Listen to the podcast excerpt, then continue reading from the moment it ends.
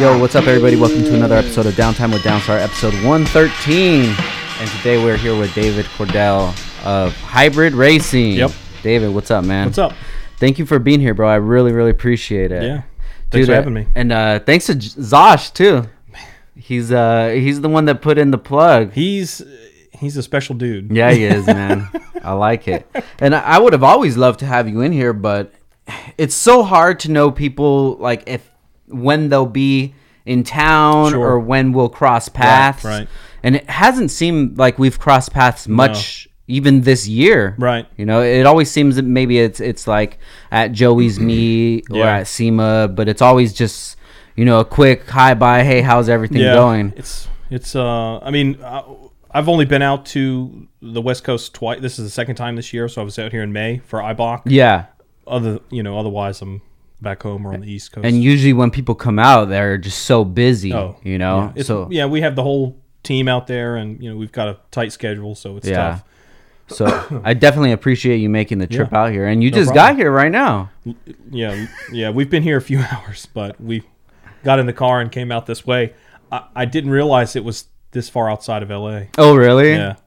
But it's nice. I like driving, so it's fine. Yeah? Yeah. I appreciate you making it out here. Man. So for everybody listening, can you give us a quick breakdown of who you are and what you do? You don't got to dive super deep into this. I'm David. I'm part of Hybrid Racing. So we started in Louisiana. That's where we're based. We focus on, you know, K-Series engine swaps and drivetrain-related performance stuff. I handle all the sales, marketing, a lot of the media stuff. That's it. Nice, dude. Yeah. So how long have you been with Hybrid? Since day one. No way. Yeah. So we started September 2003.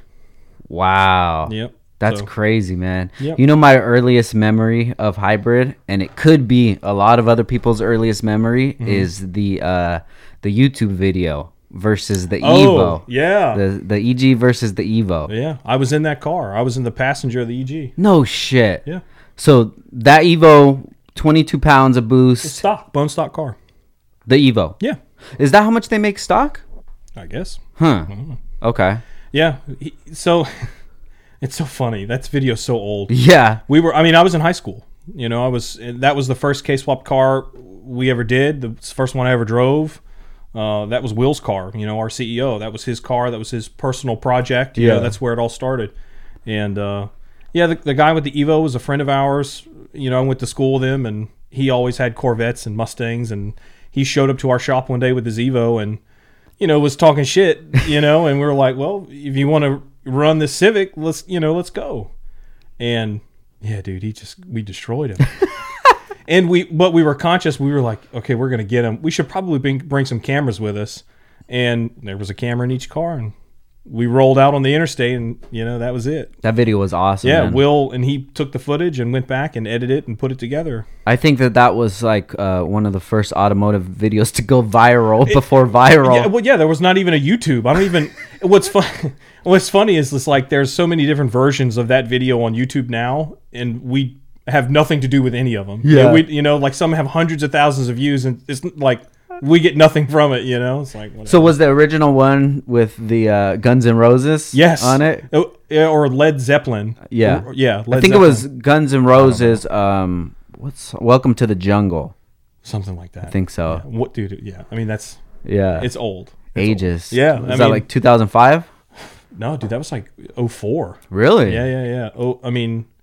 It had to have been because I was in high school. I graduated in 2004. Okay. And... we were at our first official shop when we did that swap, when it ran. It had to have been probably mid 2004, something like that. Nice. Yeah. So you're from Louisiana? Yep, born and raised. So let's talk about that a little bit. What was it like growing up out over there?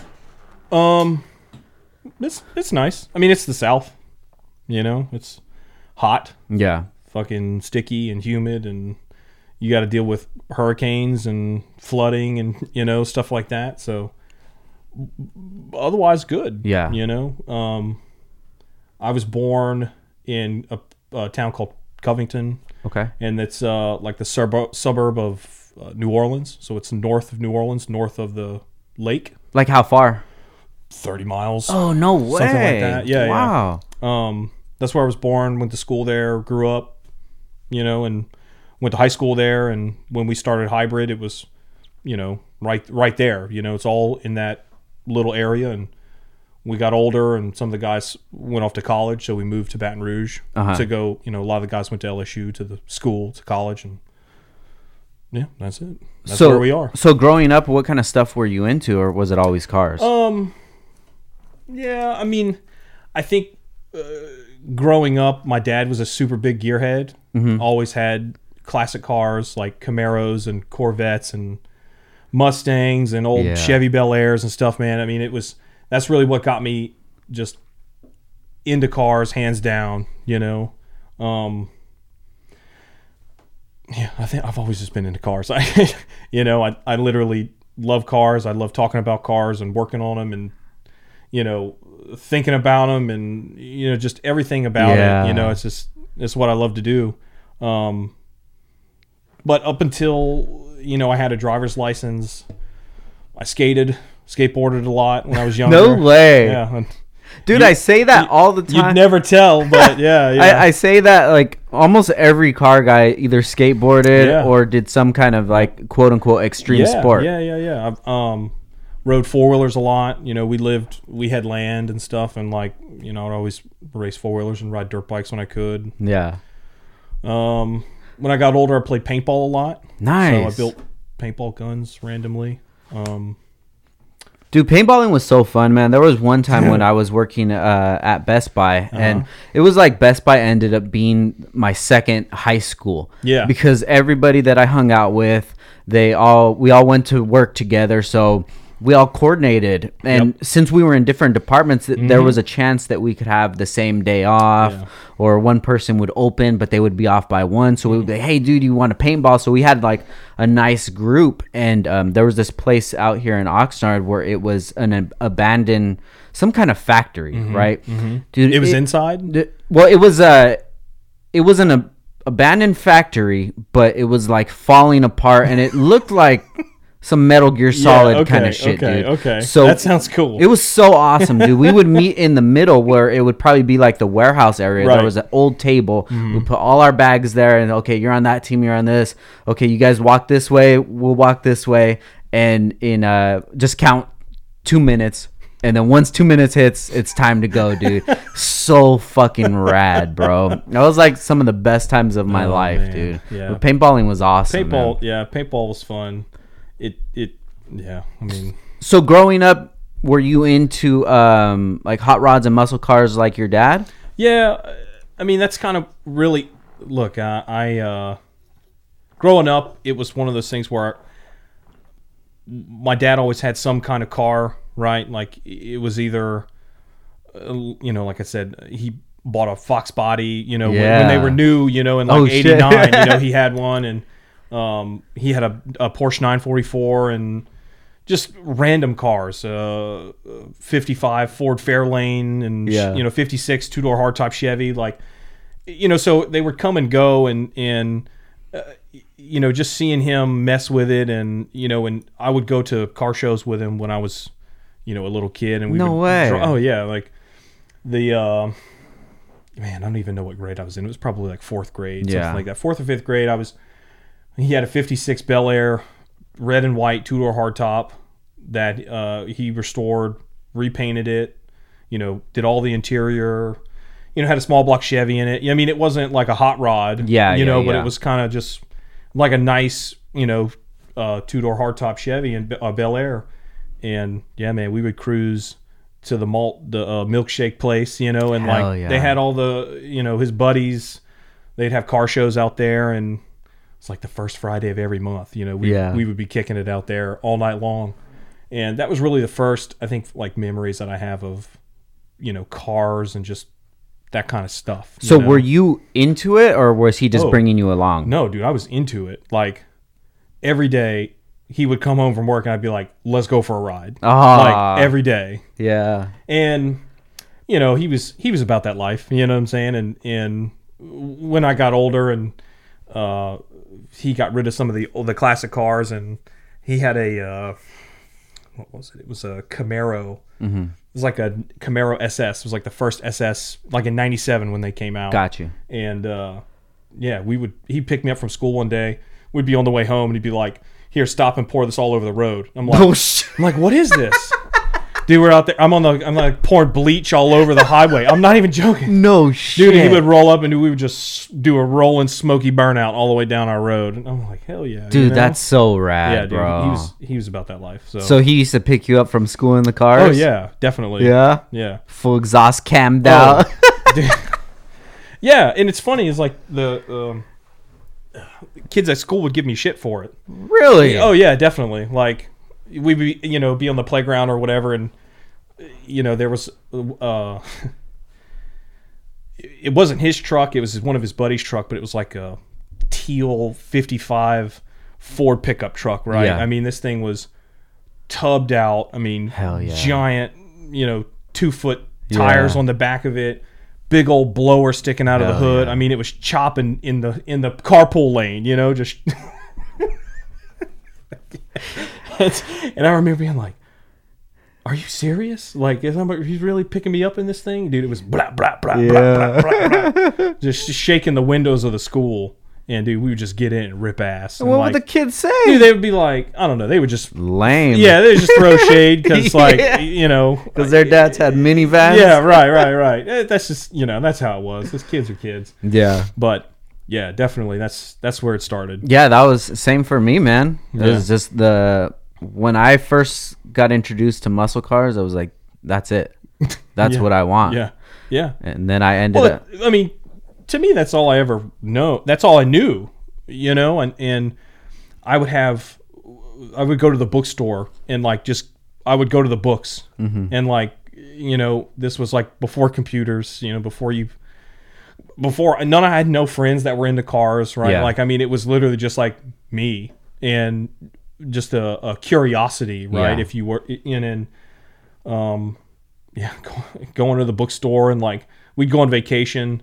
I know that's like I'd bring books with me and it'd be like all these big car books of like the history of muscle cars and, you know, Ferrari and like exotic, you know, all these old, I don't know, just anything I could get my hands on. It was like wanting to know more and wanting to, you know, I don't know. There's nothing like it, dude. I remember at a young age we used to go to Hot August Nights. Have you ever heard of that? Mm-mm. So Hot August Nights is in Reno, Nevada, and it happens every year. Okay. And it's basically like what is it called?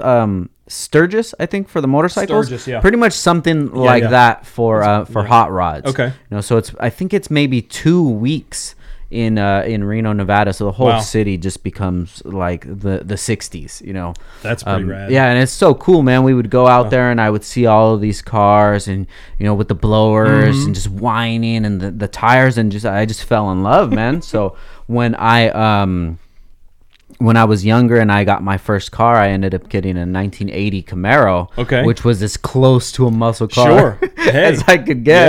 Yeah, my first car was a Mustang. Oh, really? Yeah. What year was that? The Mustang was a 94 GT. Uh-huh. That was it. And this was like 2001. Is that the hatchback one? No, that was the first year of the SN95 body style. So it was like, still had the 5-liter, but it was... I mean, it's like, you know, it was a 94 GT coupe, so mm-hmm, it looks like the 97s, 98s. Got you. They're ugly. Yeah. But still, man, there's a... I wanted a Fox body so bad. Me too. Dude. I still want one. Yeah. Well, yeah, now they're a little different because they're all terrible. They're all just, you know, it's like a worn-out Tupperware container on the inside. But, no, yeah, back in the day, I mean, it was... And, you know, again, just... being involved with my dad, and I didn't really know anything about cars like hands-on. Yeah. I didn't really, you know, because he did a lot of work, but he didn't do a lot of work, if that makes sense, right? Like, he didn't paint his cars, mm-hmm, and he didn't do the body work on them, you know, like, we would tinker here and there, and like, I feel like growing up, I had like a vision of him being like this master mechanic, you know, mm-hmm, what I'm saying? And just like, oh, this dude knows everything. And that's like, Pops. You know, yeah, I mean, like that was it. And now, you know, he texts me and asks me like brake pad questions about his Corvette, you know, I'm like, Come on, Dad. They're always the dad is the Superman, bro. Yeah, you know? That's how it was. And so when it was time for me to get a car, I was like, I need to get this Fox body. Yeah, you know, like I need to get this Mustang, and I'd never driven a manual transmission before. Didn't know how, you know, but I knew this is what I wanted, right? And I remember getting off the school bus, and we would have to get the Auto Trader books, right? Like the for sale books, when you flip through the ads and see what cars were listed in the books. And dude, every week I'd be like, "Wow, this is new. This is a new one. You know, like this is it. This is the price range. We need to go look at this one." Dude, I would drag him everywhere. We looked at probably 4 or 5 different cars, and I didn't pick it, but he did. But, yeah, But we drove some that was like a police interceptor, 5-liter, you know, LX notchback with, you know, a hot cam in it and all kinds of stuff. And dude, we were ripping. It was in New Orleans. Yeah. And I remember we met the dude at a Wendy's and pulled out on the street, and dude, he was just laying into it. And I was like, this is awesome. And he's like, I'm not buying you this. Like, no, this is too fast. Not yet. Nope, not today. And so I ended up getting the newer one, like the newer body style. Yeah. Turns out it was a terrible car. Really? Terrible. Why is that? It always broke. It was... The guy that had owned it previous to us had put a carburetor on it, so he pulled all the EFI shit out of it, and like it had a different engine in it. What the hell? Yeah, it was for the time. It was like, you know, it was the newer. It was a more expensive car than the Fox body, right? Because it was newer and stuff like that. But it definitely had its downsides. Like it had been repainted, and the paint was. It didn't look bad, but it like. Started flaking off, you know, like it wasn't great, never ran right, and I didn't know how to fix it, you know, I didn't know anything about it. It was the first car I learned how to drive stick on, and it was carbureted, and so I definitely almost died in the middle of intersections multiple times, just flooding it out, like trying to pump it up and just stalling it out in the middle of the intersections, dude. It was like the worst feeling ever. I would, I'd have the car, had my license, took the school bus to school. Yeah. Because I couldn't drive it. I didn't know how. And I would come home from school every day, and I'd get in it, and I would start it up, and I would drive it down my driveway and across the street and drive through the neighborhoods, just learning how to drive it, you know? Yeah. Because it was super sketchy. And, but eventually, you know, it worked out, and then I met guys that had Civics. Yeah. I went to school with, and raced an EG coupe. Uh-huh. My buddy ended up having one of those with a VTEC D-Series in it, and he just destroyed me. Oh, shit. I was like, what the fuck? You know, what am I doing? Yeah. What is this thing? And So that was your intro into the Honda world? Yeah, kind of. I'd always liked... It's funny. My first import... car I think that I had a crush on, right, the one that I always wanted was an Integra GSR. Gotcha. You know, that was I always wanted a white Integra. That was like the car for me, you know. And I remember being so just amazed at what you could do to these cars, right? Like you know, you pick up the old Sport Compact Car books, you know, Sport Car, or like with the Nopi ads. And, gotcha. You know, they'd have like 15 different front bumpers you can get, and all the side skirts and all the tail lights, and you know, all these conversions. And it was just like, I was like, this is the coolest thing I've ever seen. You know, like coming from hot rods, it's like all these guys brag about doing all this shit by hand, right? And like, well, for people that can't do that, you can buy it, you know, and you know, the cars were cool, and they were.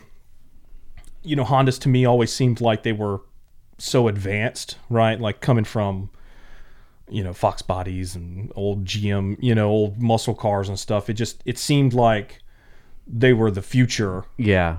Which sounds weird to say out loud, but it's like they were so efficient, you know, they were built way better, you know, like they looked better, they were lighter, you know, they had so many cool things about them, but they were always scary because I was... You know, I grew up like, oh, it's got a, you know, computer, right? Yeah. Or like, you know, they were scary because, you know, I didn't know how to work on them, and neither did my dad, or, you know, we'd never, you know, had any import cars like that in our lives. And so it was just like one of those things. I was like, whatever, I'm getting rid of this Mustang and I'm getting a Civic. So at what age was it that you noticed this GSR and that you were even looking at Sport Compact magazine? Oh, dude, that was, I didn't have a car. I didn't have a driver's license then. That was probably 99. Wow. 2000. I mean, the Integra was a new car. Yeah. You know, it was new, and yeah, it was just one of those things.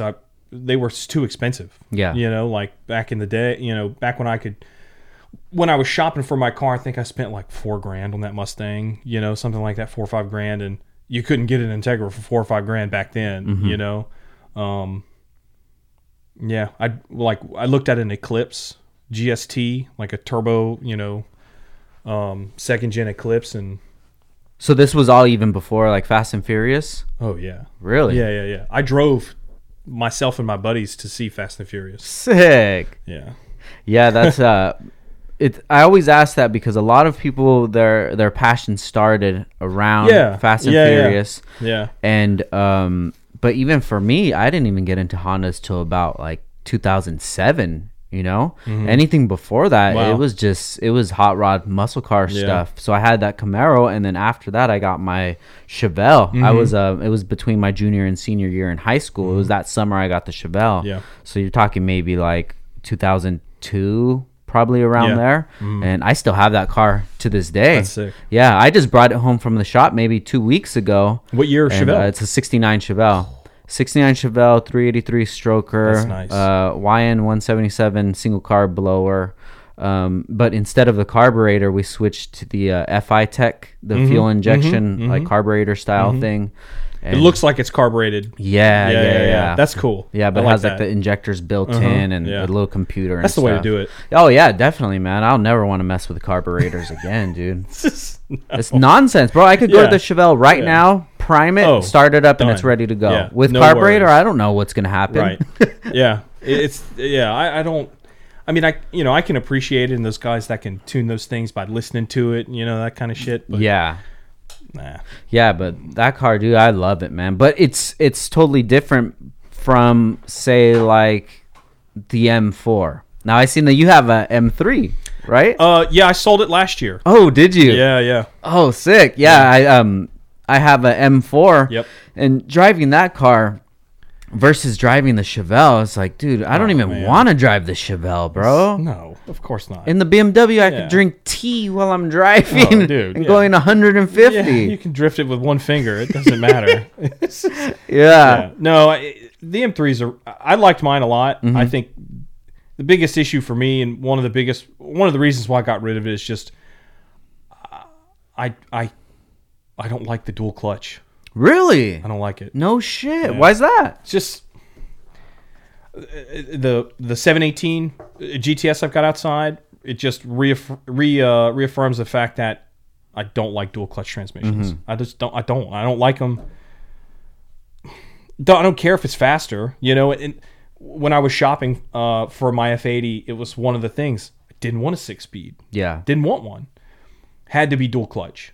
And when I found, I bought mine out of Dallas, you know, at the BMW dealer out there, and drove it home, and I loved it. It was mm-hmm. awesome, smooth, quiet, fast, comfortable, everything. Yeah. But the more I drove it, the more I realized how like boring it was. Mm. You know, and so you want to be more a part of the driving experience. Well, the way that, and this is just, you know, my own personal opinion, and I think that for me, if you're gonna own a sports car, then you do sports car shit with it. Yeah, you know what I mean. The M3 is like a sports sedan. It's touted as like you can put a family in it. Yeah, you can put a car seat in it, which was, you know, a requirement for me. You know, my son's almost 3, right? So so I was like, well, you know, if I got to put him in it, you know, it's got to have 4 seats. You know, I got to be able to put a car seat in there. And but even when I had it, I never drove it. Mm-hmm. I never put him in it, you know, like we never went anywhere in it. We just took the Pilot, you know, and just, you know, like I would take my family. It seemed like the appeal was there for me, but after having it and driving with it and living with it, it didn't make sense. I would rather spend the money on like a Corvette. Gotcha. Or, you know, or like a Porsche. Where it's just going to be the toy. Yeah. And it just, you use it when you want to, and you get more out of it that way, right? Than having a car that's compromised because the M3's cramped. You know, mm-hmm. I'm a big dude, and like, you know, the front, me getting comfortable, like no one could sit behind me. So it's why do you even have four doors if no one can, you know, and, you know, I don't know. Then you mod it, and then. What'd you end up doing to it? Any mods? Downpipes, exhaust, springs, wheels, JB4. That's pretty much the kit right there. I mean, that's full. I mean, it was full bolt on E85. Yeah. You went E85 as well? Uh-huh. Nice. Did you notice any difference from it? Yeah. Oh, yeah. Really? Oh, yeah. Oh, yeah, shit. Yeah. It was, well, I mean, I say E85. It was the E30 mix. So It was like 4 gallons of E85 and 93, and on the JB4, the E30 map, or it's like map 2 or something. I don't know. Dude, it rock and rolled. Did you do a meth kit in it as well? No. No. Nope. I mean, yeah, that was pretty much it. And then it was just like visual stuff, like carbon lip and shit, you know. So what'd you end up getting after that? I got a Lexus. Okay. I got a big SUV. Yeah. Yeah, I thought that it would be cool to do like an Overland GX 460, and then I bought the Lexus, and then realized that it was a terrible idea, and so now I drive the FK8. So I have a Civic Type R. Is that one that has the wrap all over? Is that yours? Yeah. Oh, cool. Mm-hmm. So how do you like that car? I love it. Yeah, it's awesome. Yeah, I mean, honestly, and no bullshit, it's way better than the M3. Okay. In which ways? Every way. And again, this is just me. Yeah, right? This is my opinion. It's more fun to drive. You can't do drifty donuts in it. Yeah. But arguably, the M3, I was so scared to crash it. Yeah. You know, it didn't really matter. It's just as fast. You know, I mean, especially with the mods on the FK8 now, I mean, it's a serious, serious car. I've been debating it, dude. It's more fun on track. Mm-hmm. And it's a Honda. Yeah. I mean, it's front-wheel drive, and, you know, again, a lot of people hate on front-wheel drive. You know, it's I love it. I love front-wheel drive cars. I love driving them. You know, it suits my driving style, if you will. Got you. I like driving a car that's got a bit of understeer, you know, and you know sliding your ass out, and you know, drifting every turn, and you know, a car that tends to oversteer a lot's too stressful. Yeah. To me, I like to be a little more controlled with it, but yeah, FK8, easy to fix, it's cheap. Yeah. It's half the price of an M3. Yeah, I mean... And the market for aftermarket parts just seems to be growing and growing. It's a Honda. Yeah. Of course, you know. And I mean, it's not to say that there's not an aftermarket for the M3. There is. Yeah. But if you want to spend $7,000 on an exhaust, you know, you can. You know, it's just... That's the kind of stuff that kind of turned me off with the BMW stuff. You know, it's... That community is a lot different than the Honda community as well. For sure. I remember when I first got it, I went to Beamer Fest out here, and there was probably like, out of all the cars in the whole entire show, there's probably like 5 to 10 max hoods popped. And that's it. Everyone was lowered. They're all stock. Carbon and wheels. Yeah, and it was just thing. Like, it's cool, but there's definitely a limit of things that you can even do. Yeah. Well, I mean, look, and a lot of them, you know, a lot of those guys don't own those cars. Yeah. You know, and like, I think that's probably another turn off is just the depreciation. Yeah. You know, it's pretty sick. Yeah. And the service, you know, like that was a turn off, you know, and just Not to say that, like, BMW dealership where I live is great. You know, they were always helpful. They're always friendly. You know, no problems. Even when my car was modded, they, like, you know, they didn't give me shit about it. You know, and, you know, they would do services and, you know, all the stuff like normal. You know, no problems. But it just, I was always worried. You know what I mean? Yeah. Like, you're like your one, you know, 2, 3, 4 pull from $30,000 motor replacement. You don't know what the hell is going to happen. Especially especially when I was on, you know, running the E30, E85 mix. You know, like, if the quality's sketchy, I mean, you know, I know it's got the sensors and stuff in the fuel system, but still, it was fun while it lasted. Yeah. Right. Yeah. You know, it's like a fling, you know, like, you're cool. It's new and, you know, and fun. And I enjoyed it. And then I got my fix and I was over. Yeah. That's usually how it goes. I don't really get attached to cars. Really? Nah. So yeah, I feel like that will generally happen with any car that you get. Even if you do get your dream car, I mean, that happiness is only going to last for so long. Yeah. Well, there's so many options. There are literally so many options. You can own so many different cars. They're all different. Yeah. They all have good things about them, you know. So why not try them all? So what would be your dream car? No money, no problem. I don't know if I have one. Really? Yeah. I mean, I like all cars. Mm-hmm. That's not true. I don't like Volkswagens. Really? Yeah. Sorry, guys. I don't think there was any Volkswagen guys listening. Sorry. Yeah. Yeah. I would consider probably owning any car except a Volkswagen. Just hard pass on that. Yeah. It's because they use Torx, dude. You need to buy a whole new tool set to work on it. That's another thing, you know. That's what they don't tell you with the M3s. You know, you got to have all these random ass screwdriver bits and Torx bits, and you know. Yeah. Well, my wife works at BMW, so that's nice. It makes it super easy.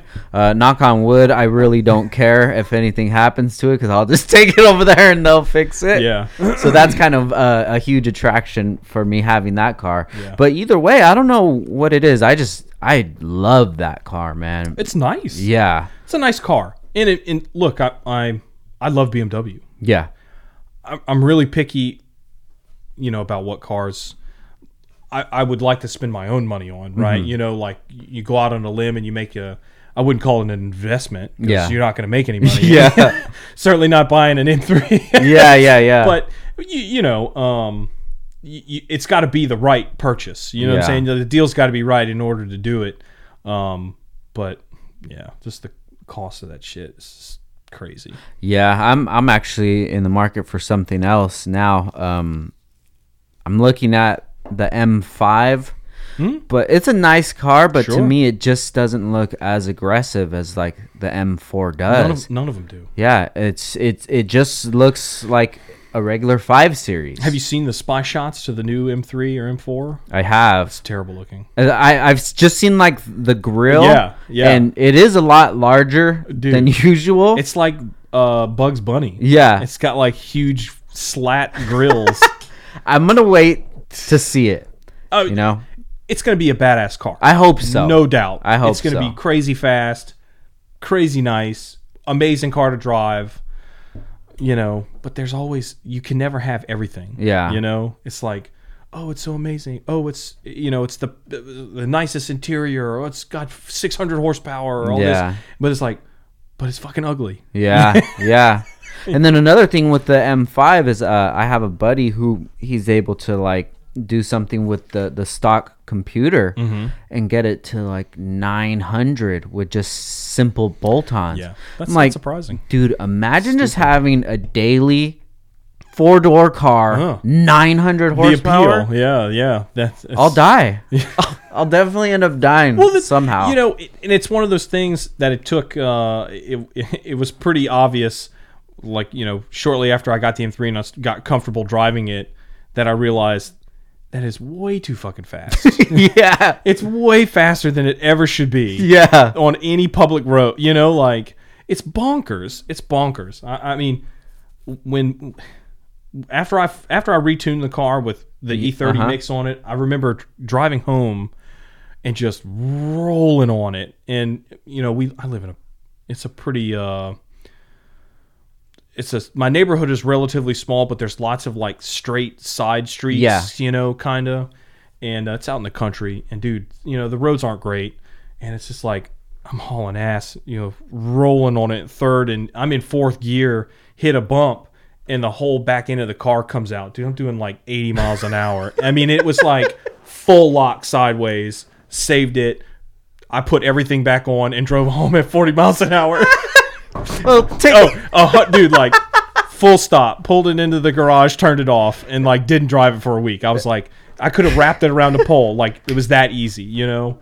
And that's how much power and torque those things make. I think any M owner knows that when you take traction control all the way off, you better be prepared for what's going to happen. It gets real. It does, dude. Because I can take traction control all the way off on the M4, baby it out of first, and still just second, the car's gone. It's just sideways. And if you're not used to that kind of power, like coming from muscle cars, you'll kill yourself easily. It's just, and I mean, in the way that the differential works, like it's just, it'll lock and unlock itself, and you know, and you can kind of hang the ass out, you know, and just slide it around. It was so smooth and controllable. It's really, really nice car to drive. But for me, I think what killed it was just the transmission. I just didn't like. I don't like. In part of it's probably me. Just I like to control the way the car moves, and you know, and I sit in a lot of traffic. Yeah, and so it gets really clunky. You know, if you're in stop and go traffic, it like will short shift into second sometimes, or like you'll come slow down, it'll downshift into first, and it's just jerky and shit. Yeah. Nah, I don't know. Now you talking about how much power it makes. Do you think that there should be a different type of license or requirement to buy a car over 500 horsepower? No, not necessarily. I think, you know... Because you got to have a different license to drive a bus. Hey, man, if you have, I guess, enough money, then anything's possible, right? Mm-hmm. So it doesn't really matter if you're, you know, what you're driving. But I will say the C7 Z06, it's amazing how fast those cars are. Bone stock, and how many, like, old dudes just roll off the showroom floor, right, and just roll them around town. And will probably shit their pants every time they floor it. You know, it's just insane how fast they are. Yeah. You know, and it's just anybody can walk in and just lay the hammer down and just walk out with one. I don't know. Fuck, I guess that you're right. You know, if you want to be a hoon, you can do it. Fuck it, you know? Yeah. Like, if you have the money to do it, why not? You know? I think that is super dangerous, man. There are so many people out there. Well, yeah, I mean... Well, look at Mustangs. Yeah, and people make fun of people with Mustangs, but all that means is that car has so much power, and these people can't control it. Yeah. That's it. And I don't know, man. I mean, me being a car guy, I think that it would be cool to have different levels, so it would be something to brag about. You know, I have a Class A license, so I'm allowed to have a car that has 800 horsepower. Yeah. Not just I have a good job. Right. Now I could go buy a Demon. Hey, man, that's the American way, man. Yeah. You don't have to make it. I'm thinking of like a commie right now, dude. But that's one thing that's kind of been attracting me lately is those new domestics, man. That whole style of car is just so fucking cool. Yeah. But the only thing that turns me off is you can have, and maybe it's just because of me that I'm not that knowledgeable about it, but you could have a Challenger, and you can have like a Hellcat or a Demon, and there's not that much differences from the outside of it. Yeah. Which that's what bothers me. Hey, I shopped a long time before I decided to get the F80. Yeah. And the Shelby GT350 was next in line. You know, it was literally the number 2 car. And it was like you read so much about it, and you know you hear all these great things about how well it drives, and it revs to the moon, and you know it's got all this stuff. And I drove one, and I was like, "Fuck, this is awesome!" But man, it sucks in here. You know, like it's the same shit as the rental car. Yeah. You know. Yeah. Granted, it's got nicer seats and a nicer steering wheel, sure. But I mean, it's the same stuff. I mean, it's not the same. Yeah, you know, but you know what I mean. Yeah, you know, definitely. Like it's built with a lot of the same parts, right? Yeah. You know, and so again, that goes back to that, you know, for me, if I want a toy, right, because that's really what these cars are, they're toys. I want something that's purpose-built, mm-hmm. right, like the Corvette. Yeah. Corvette's nothing else. It's a Corvette, right?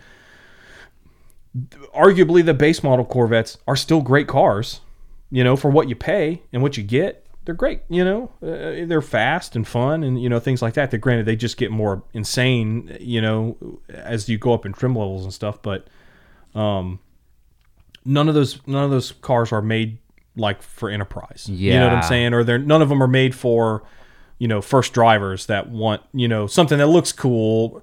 I mean, I guess that maybe they are. I don't know. But yeah. To me, the appeal is different. I wanted something that's made to be a sports car. Definitely. You know, not something that's turned into one. And it's kind of what the Civic Type R is. Yeah. You know, so it's kind of like, I'm going to eat my words there, but I don't know.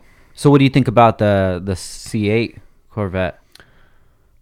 I don't know. Not doing it for you? I haven't. I mean, I've never seen one in person. I've seen the specs, of course, you know, I don't really like the way they look. Really? No. The front or the back or the whole thing? It's just the whole thing. I think they're too long, and you know, and the rear overhang is huge. It's, you know, the interior looks funny. They may be really amazing cars, and I guess the same thing could be said was whenever the regular Stingray came out, right? Yeah. You know, a few years ago, the base model one, you were like, oh, that's cool. But they just got cooler from there. So I'll reserve my opinion until I see like the cool one. But yeah. I don't know. I would rather have a 911. Yeah? Yeah. That's a nice one, too. Yeah. Definitely. I'm waiting for SEMA. That's that's one of my goals, is to go check out the C8 Corvette, and hopefully somebody did something cool to it. I didn't think about that. I guess there will be some. Yeah. I mean, shit, there got to be some Corvettes there. What about the Supra? What's your thought on that one? You know, I didn't like the Supra, mm-hmm. but I really like it now. I don't really know. Yeah, like I've grown to like it. I mean, I don't know. Being a BMW owner, right? Like, I can appreciate that it's made by BMW. I think it makes it a better car. Oh, hell yeah. You know? I think people are talking down on it. Yeah, they say it's like, oh, well, it's just a BMW. I'm like, yeah, well, it's a fucking good thing, you know? Yeah. Like, look at a Camry, you know? I would never, you know? Fuck that. You know, but it's like the you know, the FRS, right? Uh-huh. Like, the FRS is not built by Toyota. Yeah. You know? I mean, some of it is, sure, but the bones of it's a Subaru. Yeah. You know, and I don't know. I'm not mad at it. Definitely. I like the Supras. I think that they're cool. I think they look cool. I think they sound good. I mean, yeah. They don't offer a manual, so the purist inside of me, like I say, like, that sucks. Yeah. That they don't have a manual, but I mean, those ZF transmissions are fast. Yeah. You know? So, I mean, and they don't break. So I guess you can't really go wrong. But I mean, they're expensive. So I think if there's any caveat to that, is it worth $60,000? I don't know. Probably not. But, yeah. You know, if you have one, they're cool. I've seen one in person. It's okay. I mean, I really don't like that car, but like you said about the Corvette, I'm saving my final for SEMA, because once I go there, I want to see what everybody did. But I'm just afraid it's going to be what the FRS was maybe like 4 years ago. Yeah, well, they're like 3 times as expensive, so I don't think it'll be quite that bad. Yeah. But, you know, I don't know. And I think that I don't think they're selling a whole lot of them.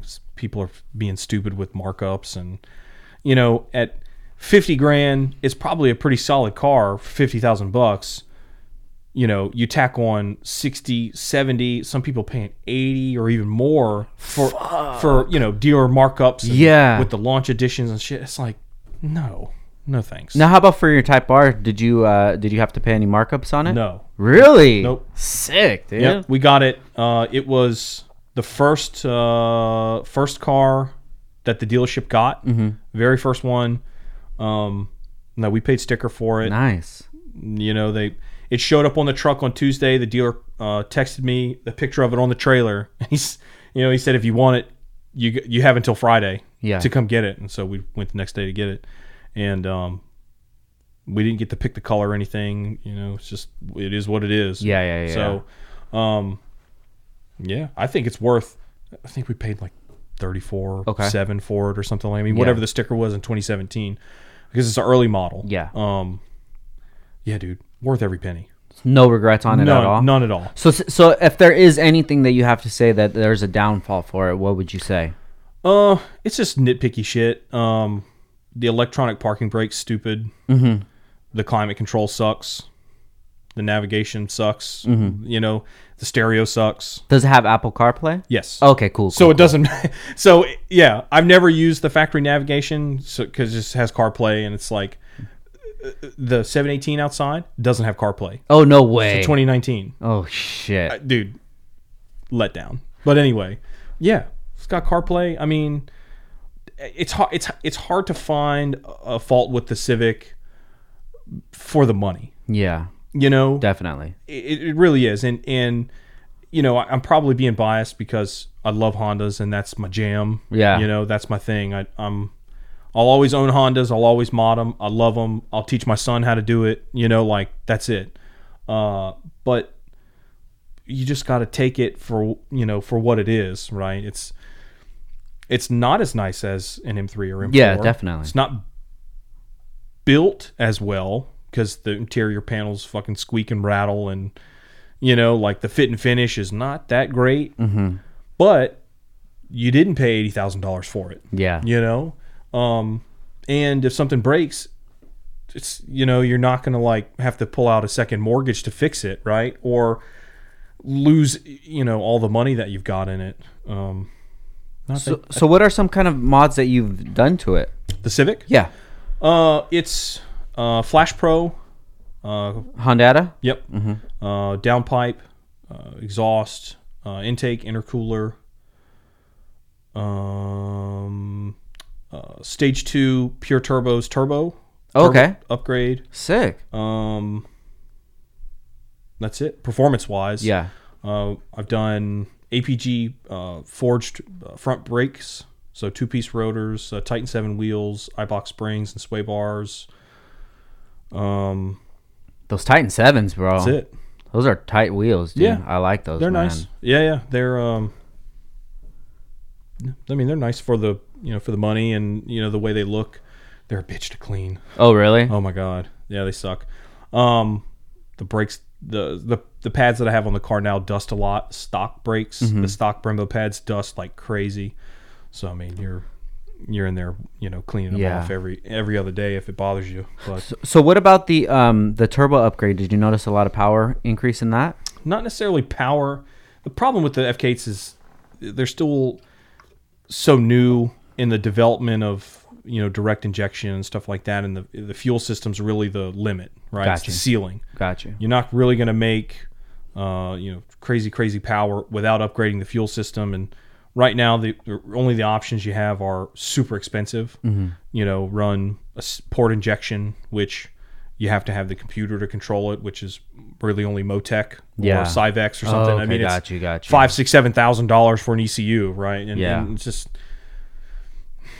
it just becomes too much. But the turbo, spools faster, holds boost longer, so you can.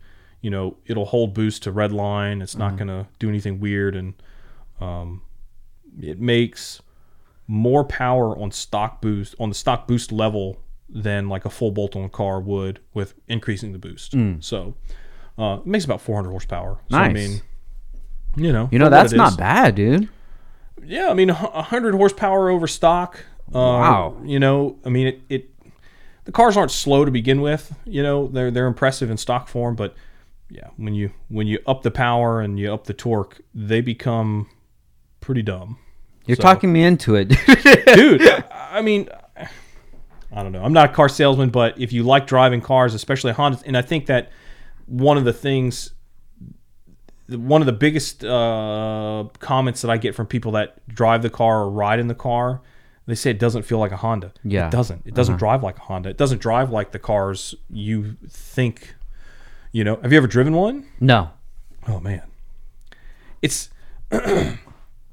it's more engaging than the M4. Definitely. I'm gonna have to try one out for sure, dude. Drive a modded one. Yeah. Stock ones are kind of tame. If you know somebody that's got a modded one that'll let you rip on it, dude, It's awesome. Yeah. I've been thinking about it, They're really cool. I mean, they don't sound particularly that great. Mm-hmm. It's just the motors are funny. But what exhaust do you have on it? HKS, okay. The Legamax. Got you. So it sounds good. The catless downpipe kind of makes it a little raspy and kind of, I don't want to say farty, but like it don't sound like a K-Series. Mm-hmm. Right? You know, it doesn't sound like a K24. It's got its own kind of weird hum to it. I don't know. You just have to hear it. But so let's backtrack a little bit. When did you get your first Honda and what was it? So I traded. It kind of ties into the story of hybrid, honestly.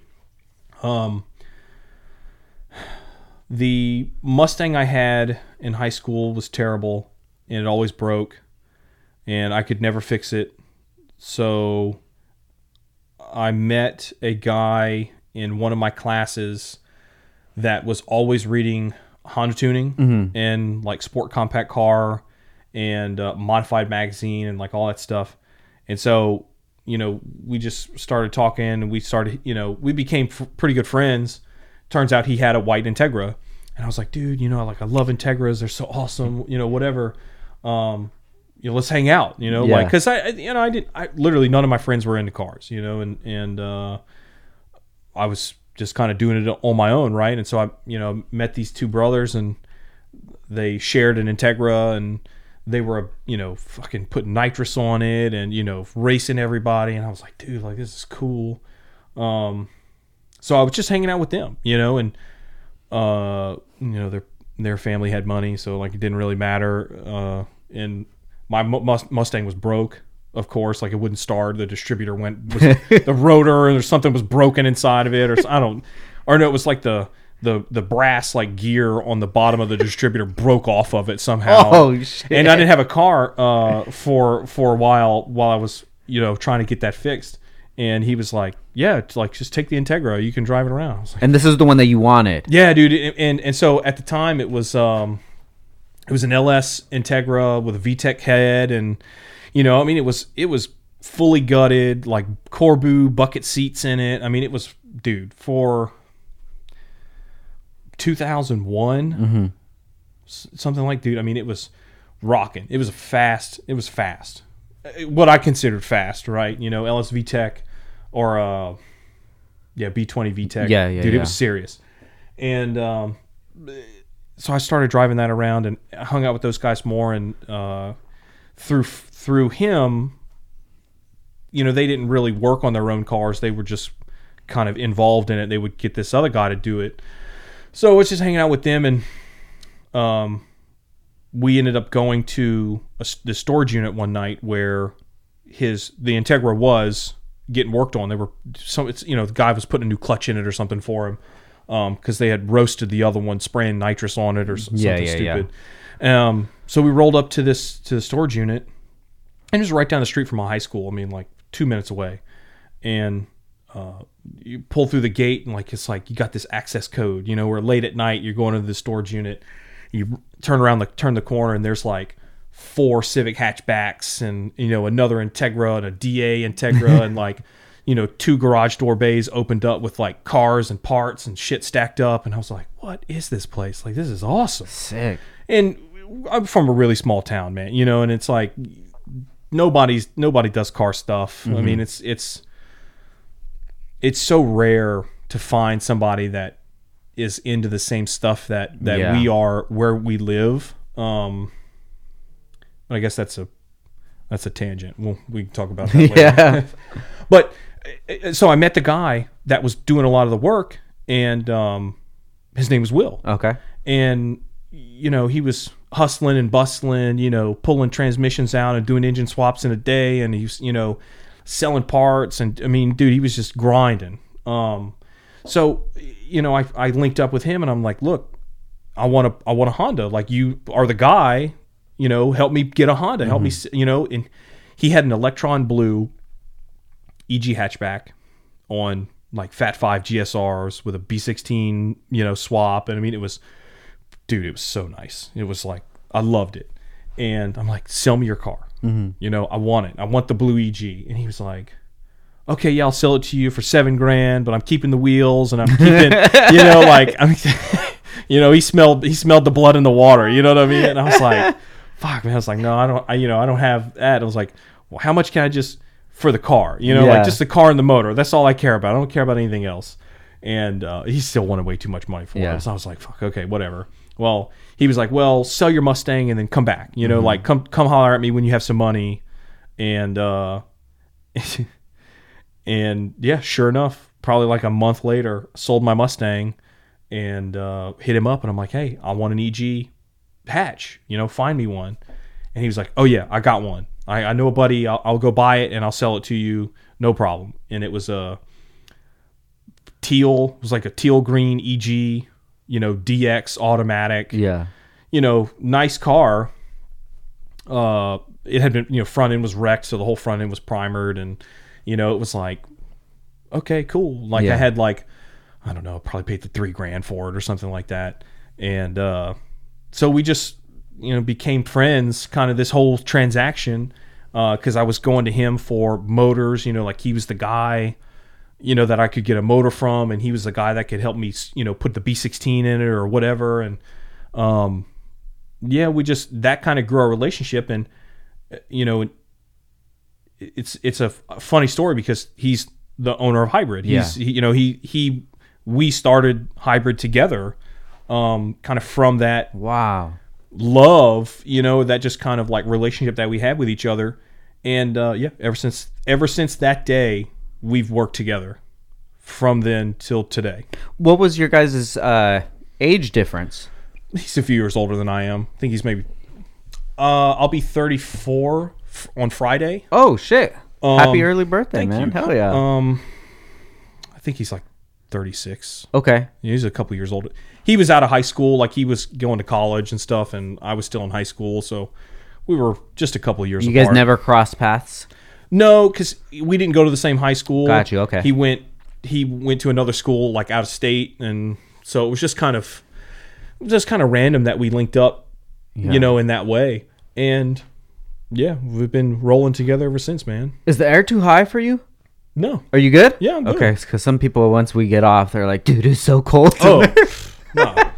Dude, it was in the 40s when I left Louisiana this morning. Really? Oh, yeah. And no. I mean, I'm good. And I've been driving that car with the top down, so I feel like I'm fucking sunburnt. You know? Good, man. Yeah, I always complain about like, oh, dude, it's so cold out. No. And I say, it's like, yeah, it's like 60 degrees, so cold. And people are like, 60 degrees? What the hell? That's summer for us. Nah. So, yeah, but I'm in California. I'm spoiled, dude. Yeah, no, you guys got all the nice weather. Yeah. So you end up meeting Will. So what was your idea of him at first? Was he the Honda guy to go to in your area? To me, yeah. Mm-hmm. You know, and he had other guys that were buddies, you know, of his that were trained mechanics. Gotcha. You know what I'm saying? Like, I've never have any formal training, literally, of anything. Yeah. You know, I have no college degree in anything, no certifications, no qualifications. Yeah. Other than the passion, right? Same here. And same thing for him. I think, you know, at the time he was. He knew enough to make money doing it, you know, like he quit his job, you know, working at Advanced Auto Parts or something, realizing that he could like do work like that, you know, and hustle to make more money and to do things that he liked to do, which was, you know, mod cars and, you know, do that kind of shit. And yeah, for me, he was the guy. Gotcha. To me, yeah, there were some other guys that were doing more advanced stuff than him back then, you know. But so, what do you think it was that made him befriend you, or, you know, take you under his wing? I think, well, I don't know. Mm-hmm. I don't know. I think, you know, if anything, he saw an opportunity. Right. Gotcha. He either saw me as a way for him to make money, or, you know, a way to get help, you know, because really how it worked out is, you know, I went to after I bought the car, the Civic, you know, we would talk back and forth fucking on AOL Instant Messenger. Yeah. Right? We would sit at home and like chat on our computers. Fuck. And Those were the good old days, dude. Shout out to Raul. Raul and I used to chat all the time like girls. Dude, aim. Yep. Aim is where it's at, man. Connecting people. Yep. Yeah, dude, we would like chit chat on AIM like all the time. He would always be up like on the computer, and like, you know, we would talk back and forth about this and that, and one day he hit me up and he's like, "Hey, do you have a truck?" I'm like, "I don't have a truck, but my dad's got a truck, you know?" And he was like, "Cool, like we need to borrow it." I was like, "Oh shit, okay, well, I mean, he's probably not going to let you borrow the truck, but like I could probably borrow it if you need my help, you know?" And he's like, "Cool, like go here, like, you know, in an hour, like we need your help." I was like, "Cool." So I got the truck, went out there, and it's like in the middle of a barn, in the middle of a field somewhere, and they've got like 6 engines on pallets, like in the middle of this field. I'm like, "What the fuck? Why are all this? What is going on out here?" And you know, he was like, "Oh," he's like, "Well, we got the. I made a deal with this guy and bought all these engines, but we only had one truck, so we need help moving the engines to the shop, and this is the only place the truck would drop the engines off or whatever." I was like, "What the hell?" Like, okay, whatever. You know, it was like on the side of like a barn somewhere, but like I don't know, a guy he knew, I don't know. So yeah, we lifted all these engines and put them in the back of the trucks and drove it to the storage unit, and it was that ended up being Hybrid's very first store, very first shop. Okay. And in Mandeville, and yeah, we unloaded the engines, and there were like 2 K20A engines, you know, B16 LS motor, JDM GSR motor. Wow, so there's a bunch of stuff. Yeah, I mean, it was that's the first time I'd ever seen a K20A, and he had 2 of them, and I was like, damn, like, you know, back then, dude, those engines were like $8,000. Yeah, they were super expensive back then. They were, I mean, it's a brand new engine. Mm-hmm.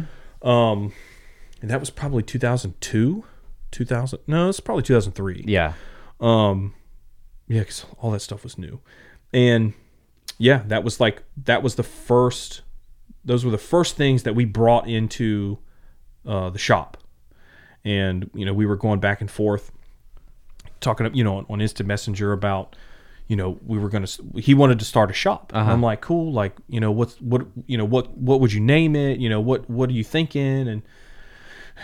And yeah, we were just going back and forth, and I suggested Hybrid Performance. Mm-hmm. I'm like, "Man, that's cool, because like, you know, we're taking engines and we're doing engine swaps, and like, you know, we're taking parts from other cars and putting them on street cars and like their race cars, and it's like, you know, a mix of the two and all this stuff." And he was like, "That's it, Hybrid Racing." Nice. That was it. Name created over AOL Instant Messenger. Hell yeah, dude. So it was just you two? Yeah. So there were a few other guys involved in the early stages. I was just the help. Gotcha. You know, I didn't have any money at the time to put into anything, and you know, I was in school, and I was blessed to have a family that supported me and said, like, "You don't have to get a normal job as long as, like, you know what you're doing." You know what I'm saying? And, you know, like, I consider myself really lucky to have that, you know, because they supported my passion, right? Yeah. And they were supportive of me not wanting to go to college, you know, because, like, when I got out of school, I was like, fuck it. Went to school for a year, and I'm like, you know, would sit in the class and be like, there are so many more things I could be doing. Yep. Better than just sitting in here listening to this shit and listening to the other people in the room that didn't care. You know, it's like, fuck it, I'm done. Yeah, went and never went back, and just focused my time, you know, at the shop. Yeah. But yeah, I mean, that's it. So it started in what, 2004? Yeah, so the LLC started in 2003. So okay. September of 2003. That was like official business, you know, doors open. For a while we did like just general shit. I mean, anything that we could do that would make money. And honestly, I worked for probably a year or maybe 2 years and never made a dollar. Never got paid.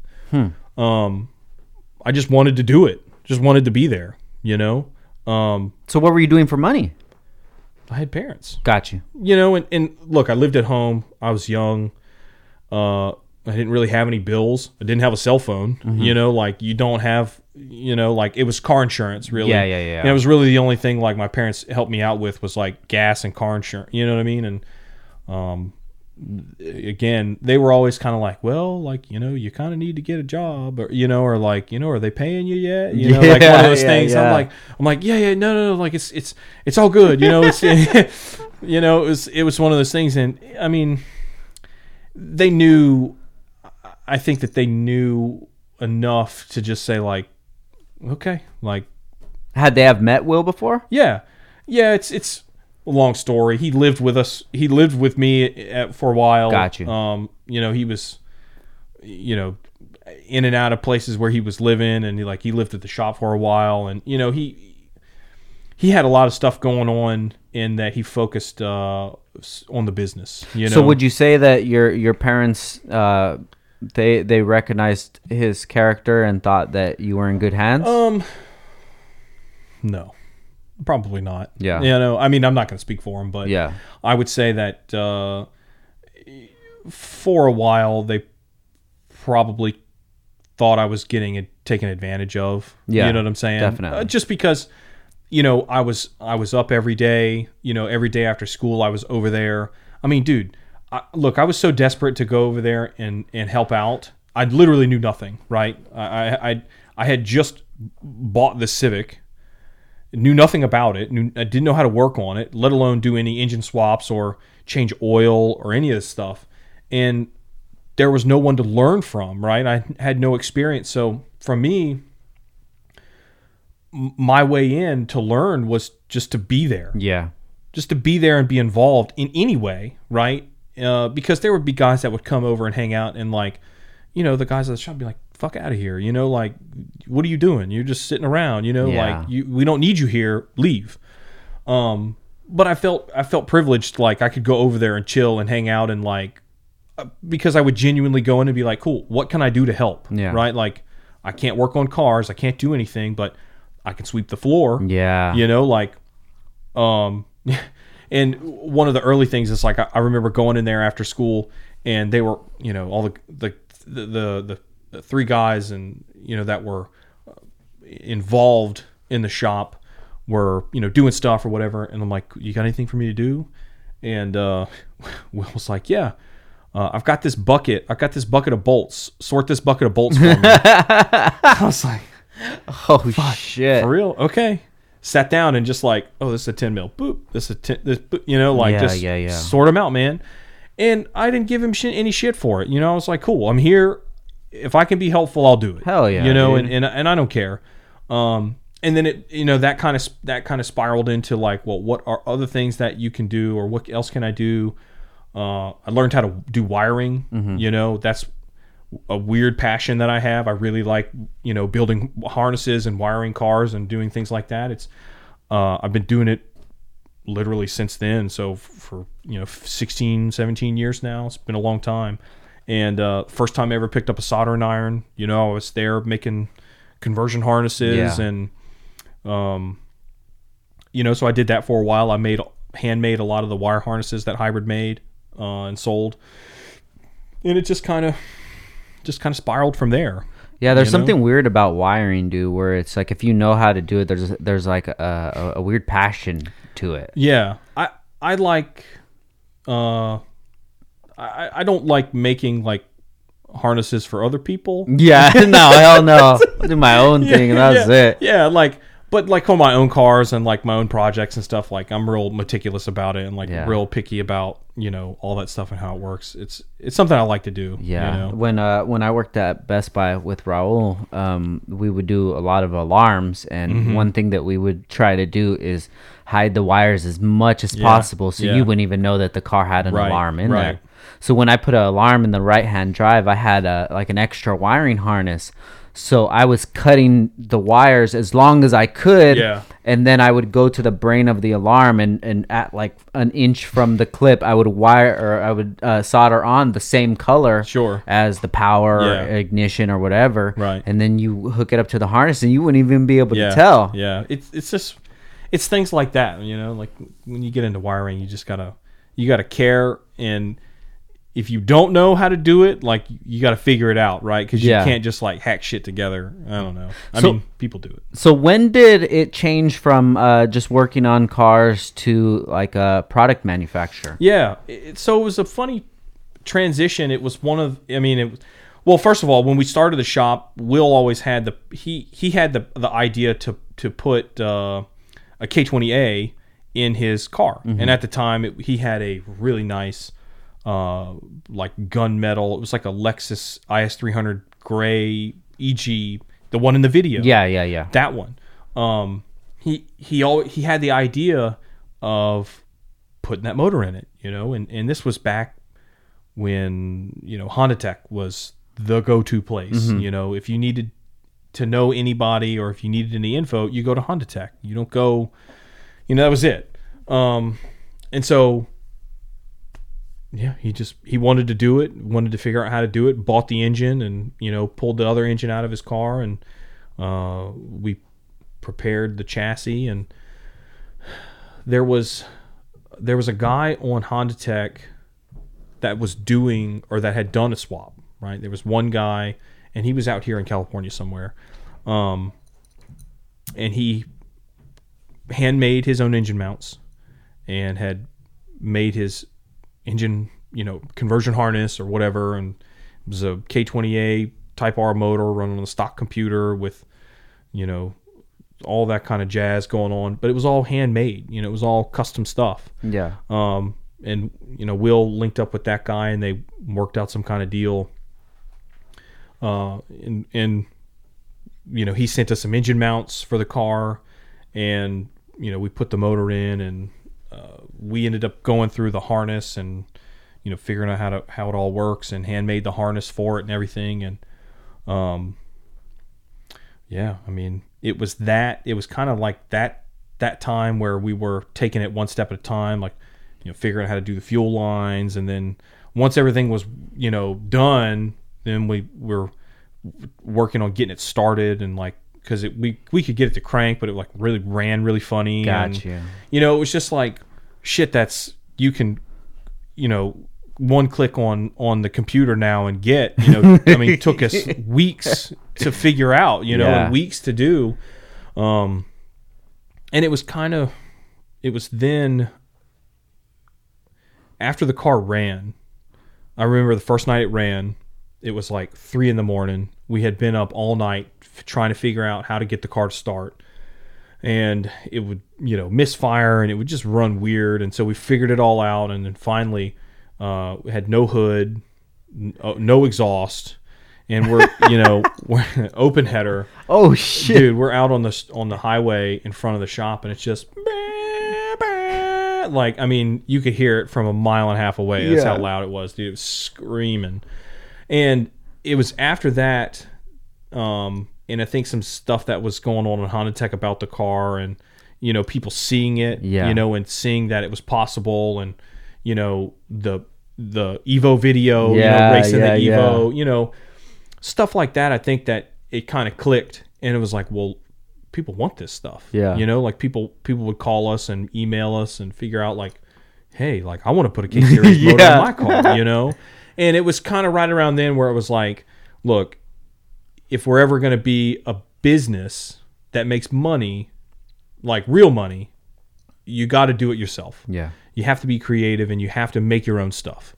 And so we kind of slowly shifted away from, you know, just doing general mechanic installs and shit, engine swaps and stuff, to focusing on how to make parts for these cars. Yeah. I mean, that was it, dude. Hell yeah, man. Yeah. You guys were really at the forefront with this K-Series stuff, and I definitely want to dive into that, but we're going to take a quick break right now for our sponsors, guys, and we'll be back in 1 minute.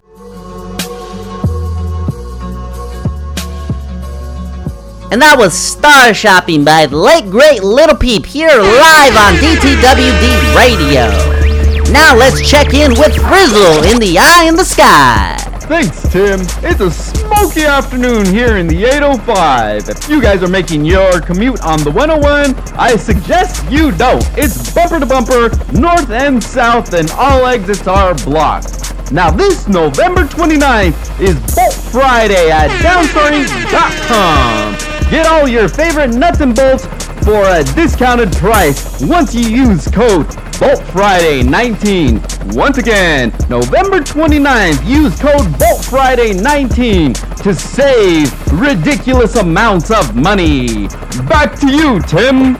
Thank you for that update, Big Frizzle. And we want to give a huge thank you to our sponsor, Downstar. And make sure you guys are ready for the Bolt Friday sale this November 29th. And now, back to the hits.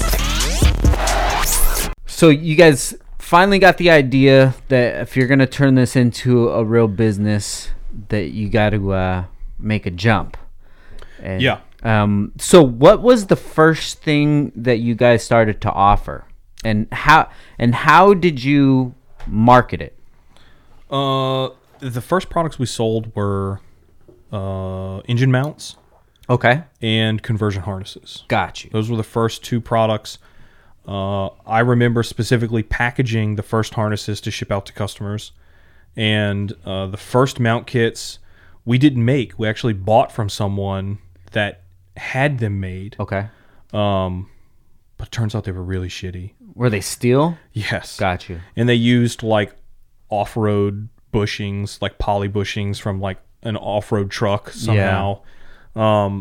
They were just really, they were all handmade by some guy, and like he didn't use jigs for anything, so like they weren't consistent. And, you know, like yeah. It was just. But I mean, dude, at the time we were like, "Fuck yeah!" Like, let's, you know, this is awesome. Yeah. Yeah. It didn't. I mean, I don't know. I guess some people used them. Yeah. I don't know. So that, and then the harnesses, were those the harnesses that you were making? Oh yeah. So when you're packing up this first order, what's going on in your mind? Like, could you even believe it? No, dude. It was at the time. It was just like it wasn't a thing. I didn't know how significant it was. You know, like I didn't know. I didn't realize that the, you know, those activities at the time were going to lead where we are today. Yeah. You know, like it was just like, okay, well, like I guess I got to put this in this plastic bag and, you know, like yeah. You go drop it off at FedEx. You know, that's just, it's so kind of surreal thinking about it now. When you just think about all the things that have gone on through the years and how stuff has evolved. It's like 16 years later. It's been a long time. That's wild. Been a long time, dude. Yeah. I mean, I've grown old. Yeah. My beard's turning gray, man. You know, from a kid. Yeah. Yeah, definitely. It's wild, man. Yeah. So you guys started selling the mounts. How many do you think you went through before you guys ended up hooking up with Innovative? Yes. So That was a we made mounts ourselves. Okay. So after I don't know, we only got a handful of those mount kits from the guy that was making them, and then you know I don't know the personal dealings with it. I wasn't involved. It was the other guys, but. You know, the deal didn't work out. You know, it wasn't right, and it was kind of shady. I don't know. It's a long story, I guess, one that I'm probably not qualified to tell. No worries. The decision was made to make them ourselves. Okay. So, you know, we took the mounts that we had, and you know, the guys had a local architect or, you know, engineer or somebody you know, that could make blueprints. And so he made, you know, blueprints of the actual parts and literally a fucking blueprint, like a hand-drawn blueprint. We've got it framed in our front office. Oh, sick. But, you know, we none of it was on computers, mm-hmm. you know, or the way this guy worked at the time, you know, he wasn't doing computer stuff. So he made everything by hand. And he helped us make our own mounts. So one of the biggest investments for us initially was when we decided to say, like, cool, this is what we're going to do. We're going to be a manufacturing company where we're going to make our own stuff. Yeah. We're going to design our own stuff. We bought a CNC machine. And so you know, we stuffed a CNC machine into our tiny, you know, one bay garage, you know, place, and started machining billet engine mounts, you know. Damn. Yeah, we made, I mean, we made a bunch of them, you know, we machined them for a good, you know, couple of years. And then it got just to the point where you hit the wall, yeah, right? You can't make enough. And the people that you have in there, you know, working and doing the stuff has got to be the right people. Yeah. And when you don't have the right people, you learn the hard way. Yeah. You know, so, you know, I think they wasted a lot of money, you know, figuring that shit out. Gotcha. And it was randomly, it was years, man. It was probably 4 or 5 years into it before we hooked up with Innovative and gotcha. Started working with Innovative. And that was kind of one of the things where Will, you know, just being the guy, he's always looking for solutions, mm-hmm. right? He's always looking for answers and always looking for, you know, the next thing, right? Like if he opens the door and it's closed, or, you know, it's a dead end, he's going to the next door. You know what I'm saying? And he's one of the guys, one of the only people I know that has just an innate ability to throw anything at the wall and see what sticks, yeah. right? Like, I mean, it doesn't matter. He'll come in my office, literally to this day, he'll do it, and he'll come in with just the most random shit. And I'm like, what? he's like, what do you think about this? I'm like, fuck, no. Really? You think so? I'm like, yeah, I'm telling you, no, we're not going to do that. And he's like, all right, cool. And he'll just like walk out and go, you know, do his own thing. Yeah. But, you know, sometimes, you know, he's got really good ideas, and, you know, credit where credit's due, it's his ability to do that is what has got us to where we are yeah. today, you know. And, you know, going back to the mount thing, you know, he reached out to Hasport years ago and said, hey, we've got our own brand. You know, we had our own brand. We made our own mounts. One of the things that we learned early on is that people really liked our name and our brand, and they were willing to pay for it, and they didn't want anything else. So we said, you know, we want to sell your mounts.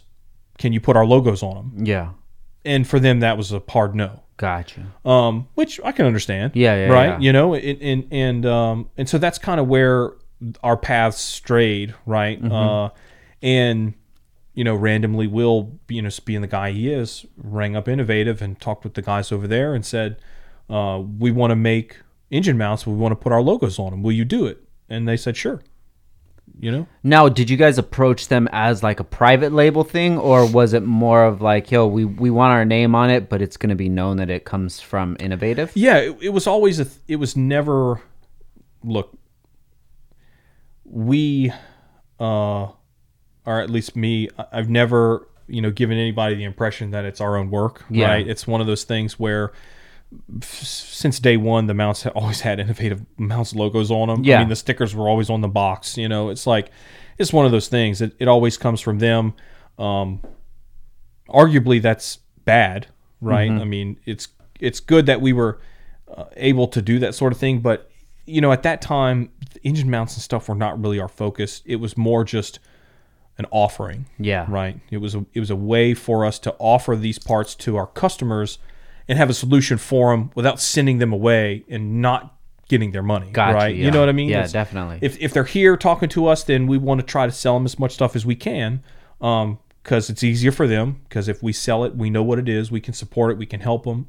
And the more things that people buy, the more money we make, right? Mm-hmm. So, I mean, it's self-serving, but it's one of those things where it's good for our customers.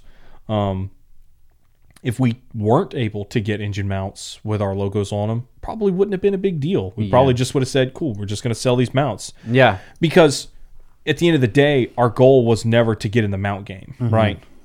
We didn't really have any interest in making engine mounts. When we were forced to make them ourselves, no one else made them, mm-hmm. you know? And by the time we were so heavily invested in machining them and making them ourselves, you know, Hasport comes out with their mount kits, you know, all this stuff. And it's just...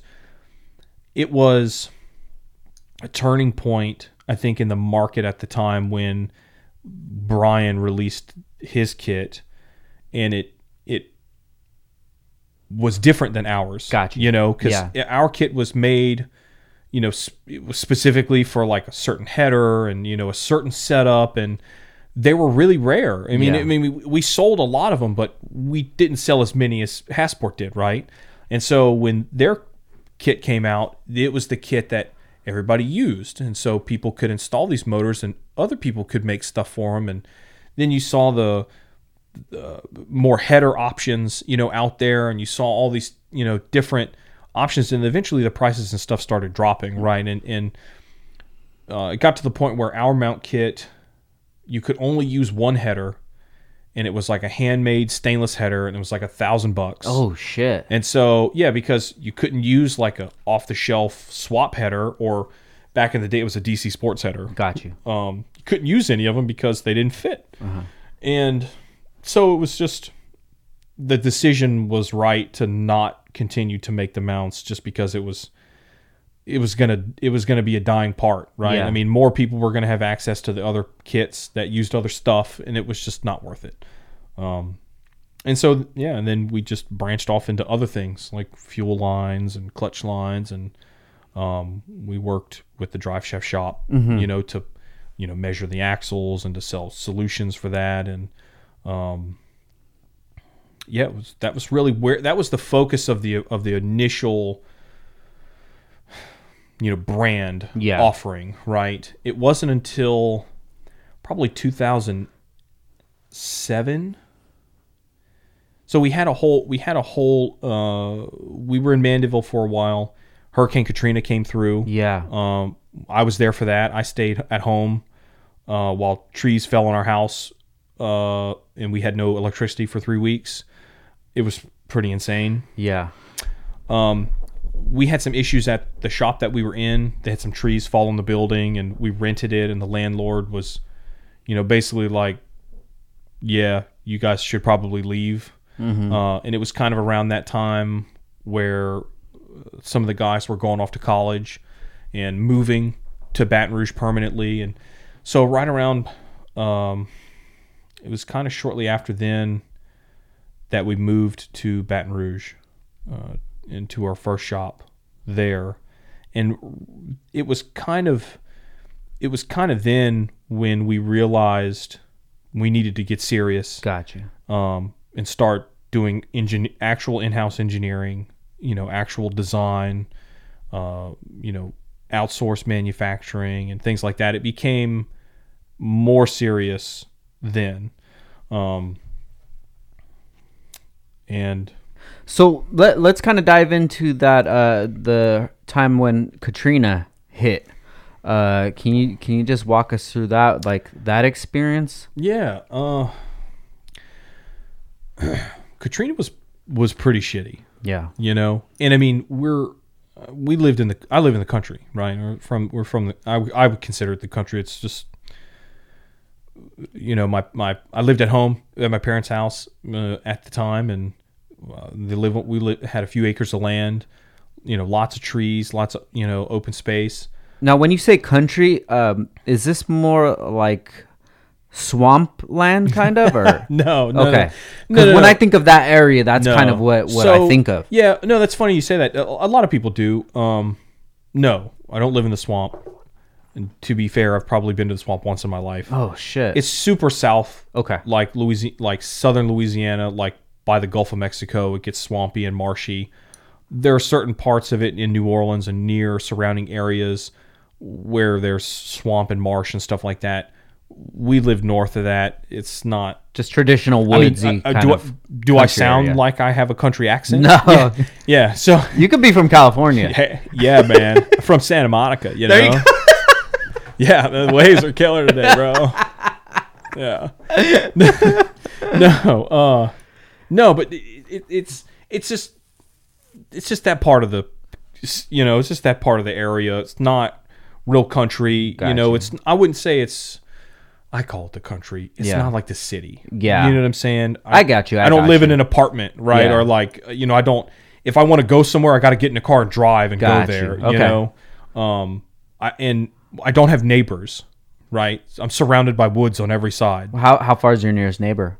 Oh, well, I don't live there now. No, but when you did. I mean, across the road, you pull out of our driveway and you go across the street, and I mean, there's houses down. What about left to right? When I was growing up, I mean, you probably had acres of land on all sides. I mean, okay. I mean, I could cut through trails in my four-wheeler, bro, for hours, you know what I'm saying, and just rip it up. Okay, cool. But yeah, so you're living in this country area. Yeah, just Katrina's on the way. Yeah, the storm was coming. I mean, I remember. I mean, it was a long time ago. I remember the storm coming and seeing it on the news and seeing all the hype about it. And you know, I grew up there. I'm from there. I've been through hurricanes. I've been, you know, with my parents when we've been out of power. You know what I mean, like. My parents' house is elevated, so it's, you know, six or so some odd feet off the ground. The back part of the property does back up to a creek, and you know, when it rains a lot, there's, you know, lots of stuff going on. The water comes up, and I mean, it will flood into our yard. It gets under the house and stuff like that. I mean, I would say that's it's normal, you know, because just because I grew up there, it's the only place I ever lived. You know, it happened every couple of years. The water would come up and, you know, we'd be at the house for a couple of days, and it would go away, and that would kind of be it. And so, the storm was coming through, and you know, everybody was saying like, "Yo, this is some serious shit. You all should probably get out of there." You know, it was a pretty big deal from, you know, what I can remember. What year was this? Katrina hit August 2005. Okay. And, yeah, and, you know, I remember the morning my mom packed her stuff, and because I had a little sister, she was a baby. She was, you know, probably 6 months old or whatever, and my mom was like, you know, look, if the storm's coming, if it's going to be as bad as everybody says it's going to be, I'm not going to stay here, you know, with the baby. So she took her and, you know, some other friends, and they went north. They have, you know, a house in northern Louisiana that they went to stay at. And so I stayed there with my dad, and we were just like, fuck. Just you and your dad? Yeah, just the two of us. And we were like, we were going to ride this out. I had no idea what was coming. I had no idea it was going to be as bad as it was. You know, again, we had been through it before, and it was kind of one of those things where it was like, well, we've done it. You know what I'm saying? It's whatever, you know, it'll suck for a little while, and then it'll get better. The storm came, it was nighttime when I think the worst part of it came, when it hit us. And I remember I slept in the living room of my house on the sofa, and the back part of my parents' house has like glass French doors, and the wind was pushing the doors inward. It was blowing so hard it pushed the doors in, and it bent like the hinges backwards on the door. Oh shit! And the wind and shit was coming in through the door, and I was like, "Fuck!" Like this, like it was the most intense shit I've ever, you know, kind of been through like that at the time. And I was like, "Man, this is pretty serious." And the power went out. So yeah, we lost electricity probably right, you know, a couple of hours into the storm. Stayed, you know, we just stayed in the living room. When the sun, you know, came, when the sun started to come up, the wind was still getting really, really, really bad. And it, you know, when the storm moves through, the wind changes directions, right? Because you're getting a different part of the storm. And I think that morning is when the wind hit. And it started blowing trees down. So I mean, we have, you know, 100-foot tall pine trees all over the yard, all over the property. And so it started snapping them in half. It's just they would lean over so big they would just break in the middle. You know, and the tops would fall down. Yeah, we were just hanging out in the living room, and one snapped. That was, you know, kind of right in the backyard. It landed on the top of the house.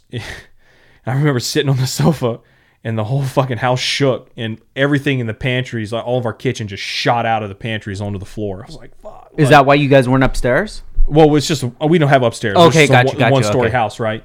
And yeah, dude, all the shit, all pots and shit, all the food just came flying out the cabinets. And we're like, fuck, like this is serious, you know, like this is a big deal. Yeah,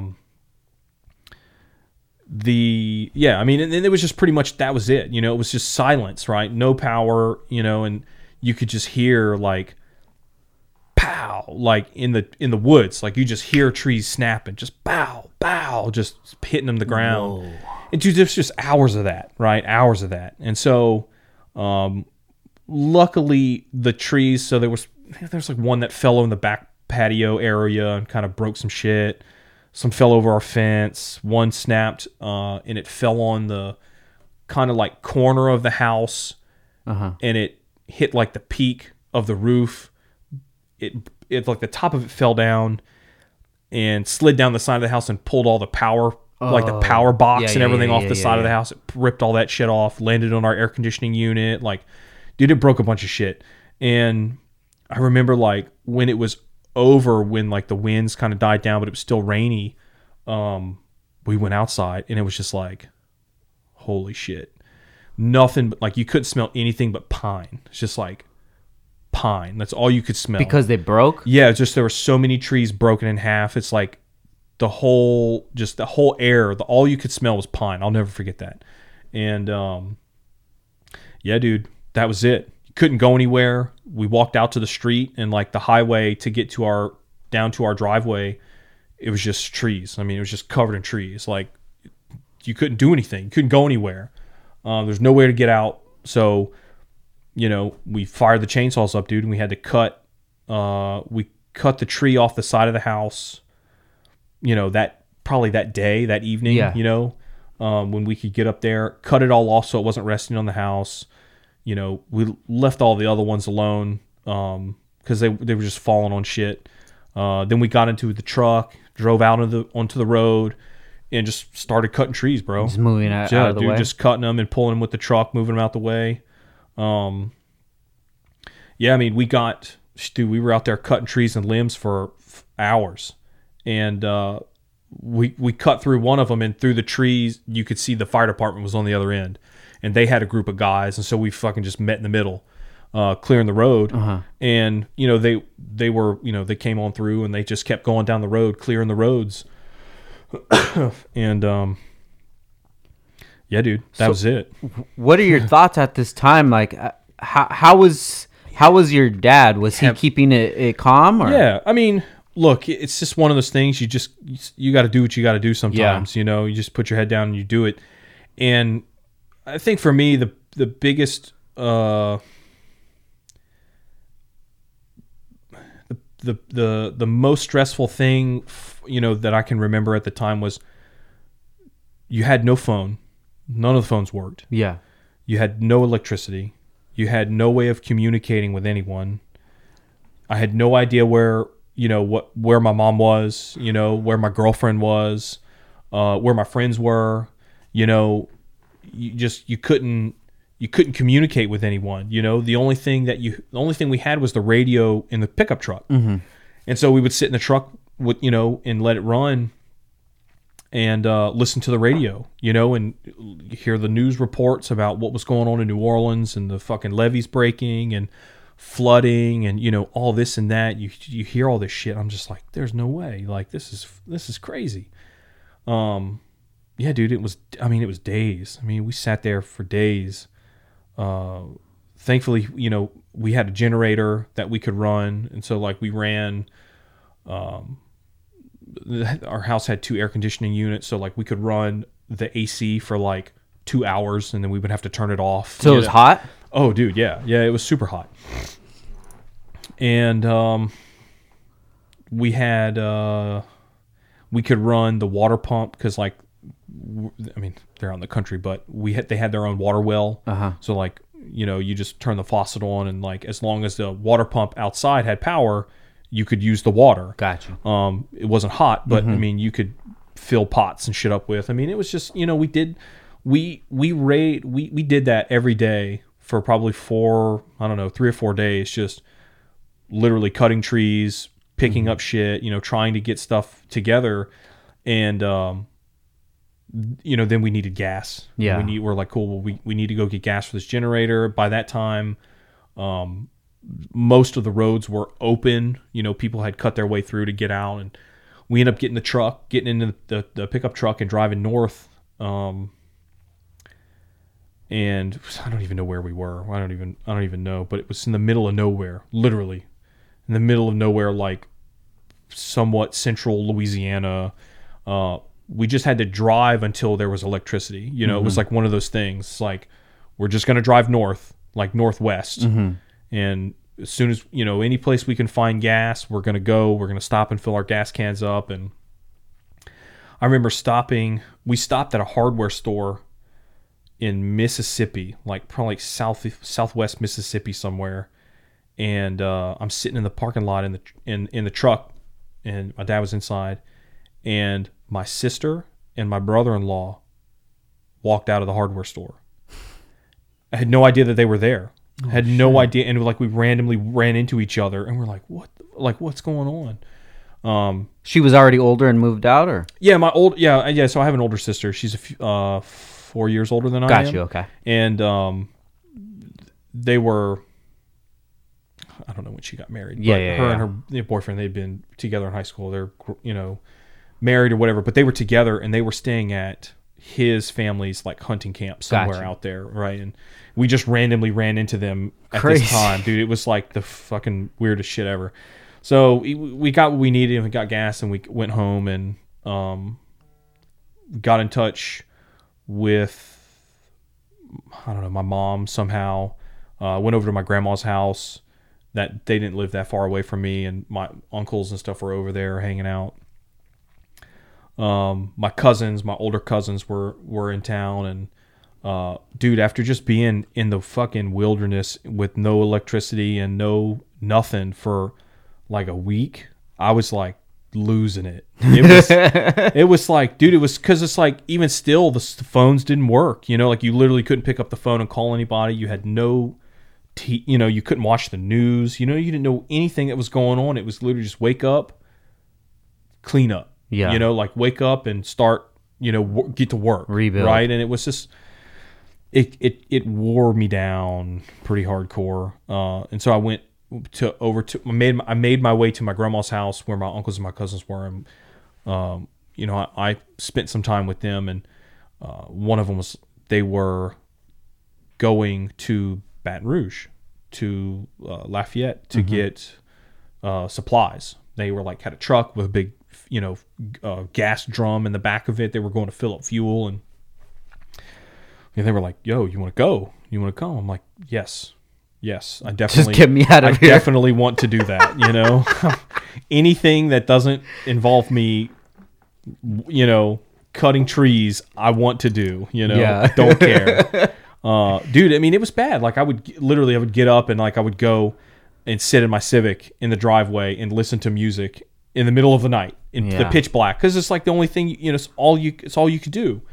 So, you know, I went out to there with them and we bought, you know, they bought more drums and we filled them up with fuel and stuff like that. And, you know, just listening to the news, you know, when the mayor of New Orleans was on the radio, you know, cussing at everybody, you know, I listened to that shit live. Like, what do you mean? Well, he was just, you know, the mayor and the people didn't think that, you know, the government when the state was doing everything that they could to help everybody. And, you know, they were pissed off and frustrated. And at this point, you know, days in, they're still, you know, people stranded in their homes. And, we listened to the radio, at night. And it was like the radio local talk shows, and they would have people that would call in and they would be like, "I'm stuck in my roof. Like, this is my," and they would just give out their addresses over the radio and it'd be like, "I've got 3 people in here. We're stuck in our roof. We can't get out. The water's coming up," you know, like, and there's nothing that you could do. You know, there's nothing that the radio hosts could do. They're just, you know, jotting their addresses down and trying to give it to the emergency workers, right? And oh my god, yeah, dude, it was all night, just people calling in saying that they were trapped and that, you know, that they needed help, and it was heartbreaking, dude. It's tough, you know. It's tough as an adult thinking about that stuff now. You know, like back then, the gravity of it didn't really hit, you know, because definitely you're involved in your own stuff, and you know it's different now. Mm-hmm. You know, as an adult thinking about that kind of stuff is it's tough. A lot of people lost a lot of everything, and they never got it back. You know, a lot of people never recovered. People moved away, never came home. People lost family, never saw them again. I mean, it's sad. It's really sad shit. And I'm thankful that we made it out relatively easy compared to some of those people. You know what I'm saying? And I can't imagine going through that and literally losing family and stuff. It's insane. Is there still areas right now that are not rebuilt? I mean, it's been a long time. It'll be almost 10 years. Well, no, it's been 10 years. Yeah. It's been, yeah. 14. Yeah. There are areas of New Orleans that never recovered, that people just wrote off. Yeah. Like New Orleans East, like the big theme park, Jazzland was Six Flags. I mean, that shit went underwater. Everything broke, and they never did anything with it. It's still left abandoned to this day. Wow. Yeah, I mean, that whole area, I mean, dude, it was severely damaged underwater, and it just nothing ever happened. If you go down there now, it's just like vacant land. There's just nothing there. Now, after that happened, yep. Say like the last 6 months to a year after it happened, what was the energy like in that area? What were the thoughts? How did people feel about what happened? Yeah. FEMA, the government. It's my experience with it's probably going to be a lot different than others, especially we weren't in New Orleans. Yeah. You know what I'm saying? And but I think the community overall was pretty resilient, and getting back to normal and wanting to kind of get things back to normal. It's weird being in the position to see your everyday life change. Mm-hmm. Right? And wake up one day and you always pass that store, right? You've been going to that store since you were a boy, right? Like whenever, you were growing up, you would always do that. And then after the storm, that didn't happen, right? The place was closed or was abandoned or, whatever, destroyed or whatever. And things changed. And I remember, going through the town that I lived in and just being like, fuck, like there's so much stuff that's going to be different from now on, And that happened in New Orleans. Yeah. The city was never the same. And, I grew up visiting New Orleans. I never lived there, but I would always go there with my family. We went to the zoo, the aquarium, to, downtown, to Mardi Gras. Yeah. We did all the things. I consider New Orleans like my hometown, That's where my dad was born, and we have family that lived there. And so it's always been a close place. And it was just, it's never been the same. In a bad way, I think, but in a good way too. Mm-hmm. New Orleans is a lot nicer now than it was 15 years ago. That's for sure. But people struggled, dude. Yeah. It was tough, and it took a while. I mean, we stayed at the house for 24 days without electricity until the power came back on. And I remember the day the power came on, it was like, what? You're just like sitting in the living room, like doing nothing. And by this time, like, we had family that had come over, and people that didn't have a place to live, people that were from New Orleans that were friends of my parents. They had come to our house and they were living with us. And I was outside. I don't even know what I was doing outside, but I remember hearing like the air conditioner kick on, and it was just like, and I was just like, well, the generator's not running. No, we have electricity. It was like, dude, it was like, you could see the power, like the power people down the street, and like, you knew they were coming, It's like, they're coming. We see the trucks, like they're coming.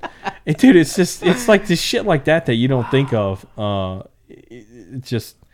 It changes you, you know? And Katrina was a big eye opener for me, I think, as an adult, just to take life seriously and stop fucking around. And you know, it did. Afterwards, I worked with my dad for a while. The hybrid was in a weird transitional period of moving and the shop being damaged, and Will and the other guys that were running it moved to Florida for a temporary period of time, and were running the website and the business on out of Florida, out of a condo and stuff like that. And you know, I just took a break for a couple of months and worked with my dad and did disaster relief, you know. And he did, we did like the tarping on the roofs, like blue roof tarps and stuff. 'Cause I mean, a lot of places where we lived didn't necessarily get water damage. It was the wind that destroyed a lot of stuff. Versus like, you know, when you go further south in New Orleans, they got wind and water, which is even worse. Right. But yeah, we did disaster relief. You know, he had crews, you know, working for FEMA and doing stuff like that. And, you know, that was a really significant turning point for me personally, because I made a lot of money doing that kind of stuff. You know, it's one thing, the government isn't stingy, right? And well, I guess that's not entirely true. When it comes to certain things, stuff. Yeah, when it comes to certain things. But, you know, we did the blue roof stuff. It worked out really good for everybody that did it. You know, the guys that were up on the roofs doing the labor were making a ton of money. You know, we managed a lot of the crews, and, you know, we made good money. And it was, you know, that period of time. And I was like 19, something like that. And worked for a couple of months and made a ton of money, life-changing money. Yeah, you know, money that gave me the ability to do other things than like struggle, right? And not say struggle, but you know what I mean. Yeah, no, I get you. It gave me the options to, you know, to move out and you know, to get my own place and build the car that I wanted to build, which, you know, made it on the cover of magazine and do all this stuff. And it was all, you know, early on, all because of that, right? Yeah. It kind of all snowballed and it kind of all evolved from there. But, you know, after that, I built my EK and, you know, we started doing that stuff. That was kind of a turning point too. Dude, that's wild, man. I appreciate you touching on that because Hurricane Katrina is something that's always had my attention. You know, I don't think a lot of people really realize the significance of it being out here. Yeah. Oh, you know, if it's not in your backyard, it kind of really doesn't register in your mind, you know? Oh, yeah, man. I mean, look, they got storms that come through every year. You know what I mean? And they have storms, and I think that probably maybe aren't as devastating and long-lasting as Katrina, you know, was, but there are certainly, you know, things that Mother Nature will. I mean, fuck, look at the fires. You know, look at the fires. It's kind of the same thing. It's just different, right?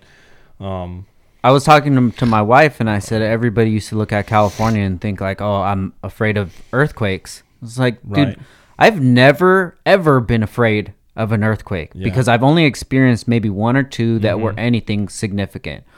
But now it's like fires. Yeah. This is three years in a row. It's wild. And the first year when it started was the Thomas Fire. This road that you're on, at nighttime, you could see the flames on the mountains. Wow. You're probably talking maybe 3 miles to the like the foothills of the mountains. Jeez. And they were just on fire. It was the craziest shit ever. Yeah, that's super scary. So when I wake up today and the car like has ash all over it, it's kind of something normal to me now, which is terrible. Yeah. And we've been talking about it, me and my dad, and I'm just like, this doesn't make sense. Whatever is going on here doesn't make sense for there to be fires all over California. Oh. It's not like there's a fire here and then 10 miles away there's another fire, which would make sense. Right. You know, the air would take the embers or what have you. When you're talking fires 400 miles apart on the same exact afternoon, like what the hell is going on. I don't know what's going on with this fire stuff, but it's right here. It's, yeah, it's wild, man. I don't. My neighbor's house burnt down randomly, like 2 months ago. No shit. Yeah. Yeah. Like, they don't know what the cause was? Yeah, they said it was something in the attic, I guess, that sparked it. I mean, like, my house is 3 years old. So yeah. Is his. You know what I'm saying? So, I don't know. Something was weird, but yeah, it was... yeah, that's another story. I think that's a different podcast. Fucking, that shit was... I don't know, man. I've never been near a house fire like that, but that shit was wild. Yeah. That was scary shit. Yeah, and then when they had those the fire here 3 years ago, I say 3 years ago because it was literally like 5 miles away where the damage was started. I had a buddy, and I seen on his Instagram that he was posting up pictures, and I guess it looked like it was his home. So I texted him, hey, do you need any help? I went over there to help, and it was his sister's house, and his sister's house was the house where the fire stopped before it got to her house. Oh, wow.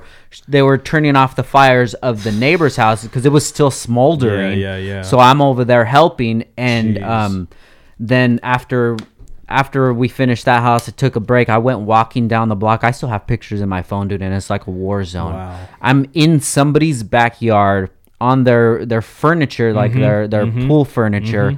The whole entire house is burnt down. And it's so eerie because everything is quiet, and all you hear is the smoke detector. Beep, beep, dude. Beep. And in the front yard, the car's just burnt down. Yeah. It's wild. That's insane.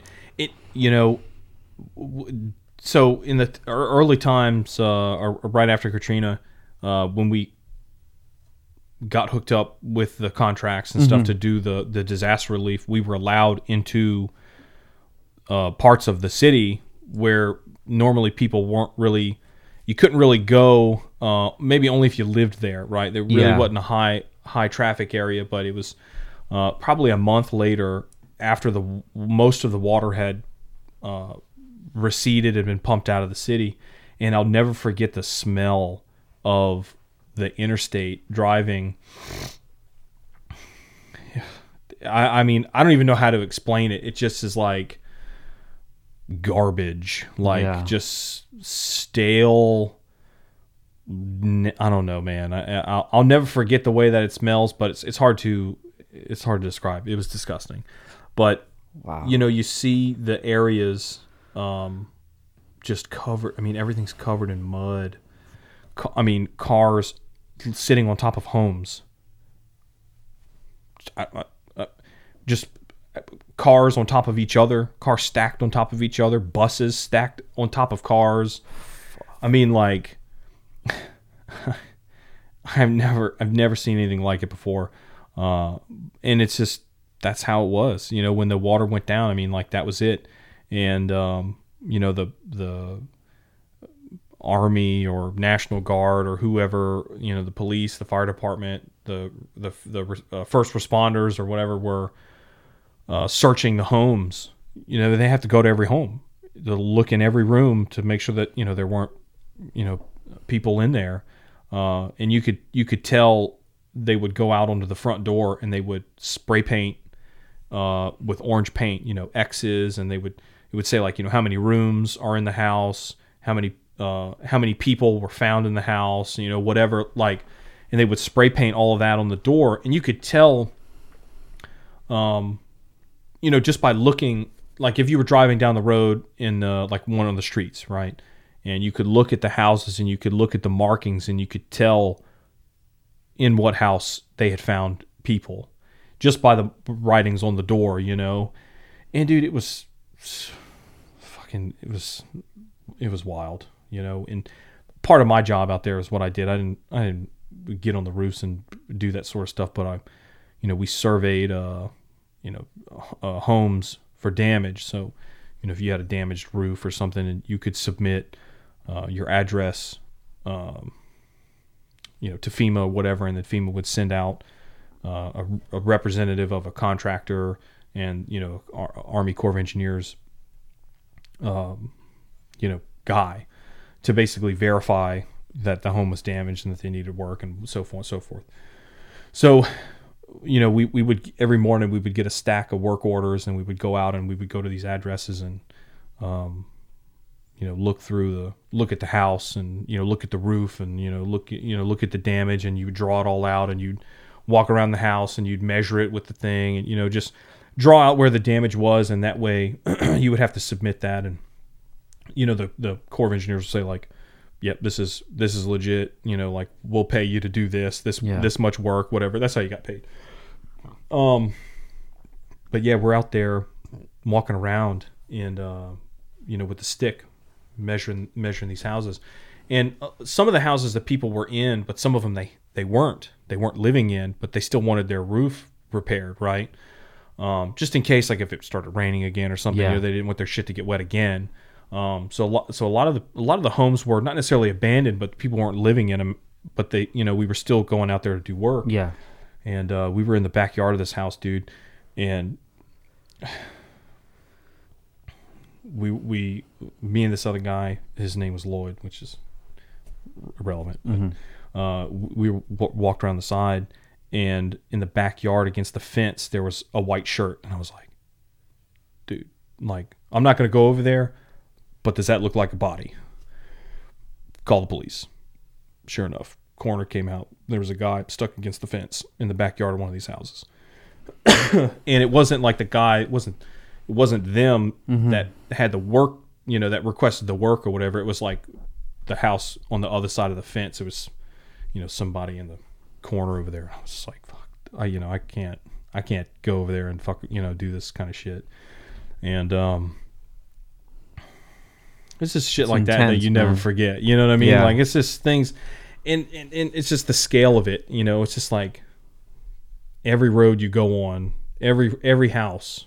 You know, it's not like one is in you know, nothing was spared. You know, and especially when you go further east towards Mississippi, you know, we did a lot of work out there. In some of the houses that were still standing. A lot of them weren't. A lot of them were just they vanished. Mm-hmm. Down in the eastern part, and it's probably the worst area where the most severe damage was like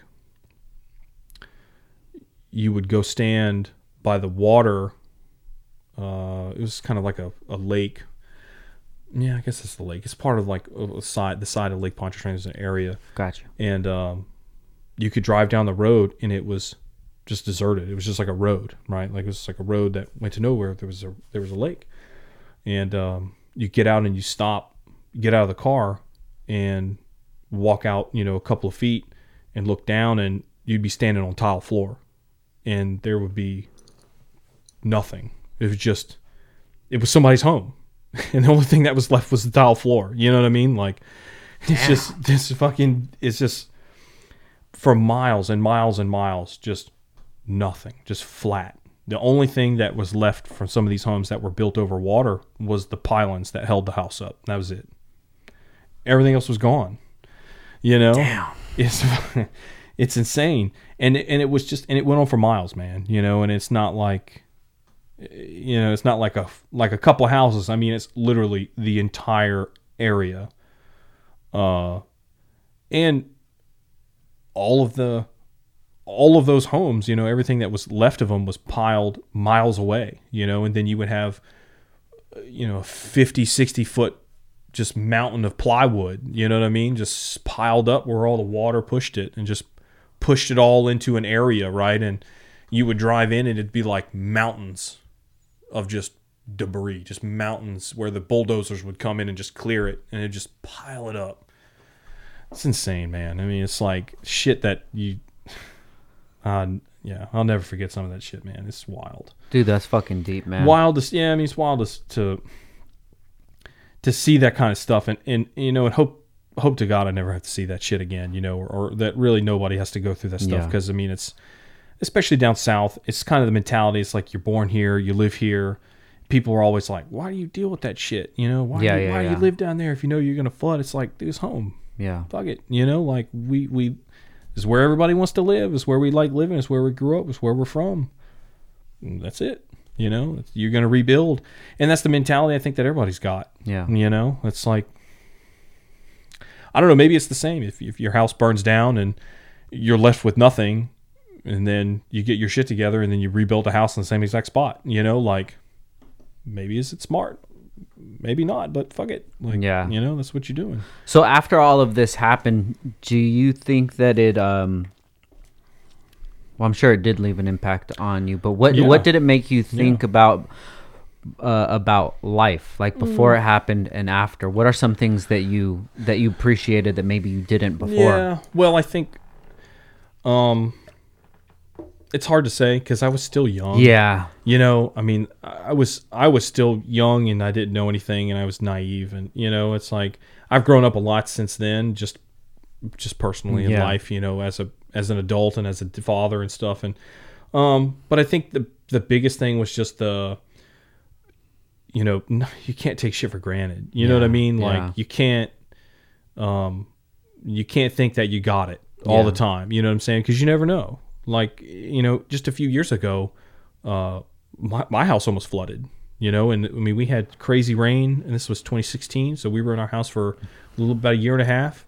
You know, brand new house, never thought that we would have any issues like this. You know, it's not in an area that's ever flooded before in history. And, I mean, the water was probably, I don't know, 60 feet away from my house, you know? I mean, it was serious shit. We had to leave. You know, I stayed at my wife's aunt's house for a few days. Hybrid almost flooded. You know, the streets, the water came up to the front of the building. I mean, we shut down for like a week because of the water. Yeah. And it's like the same thing that was going on in Houston. You know, it's just rain. You know, you get 40 inches of rain in 3 days. Shit's going down. It's got to go somewhere. Yeah. You know, and it's going to pool up and it's going to flood.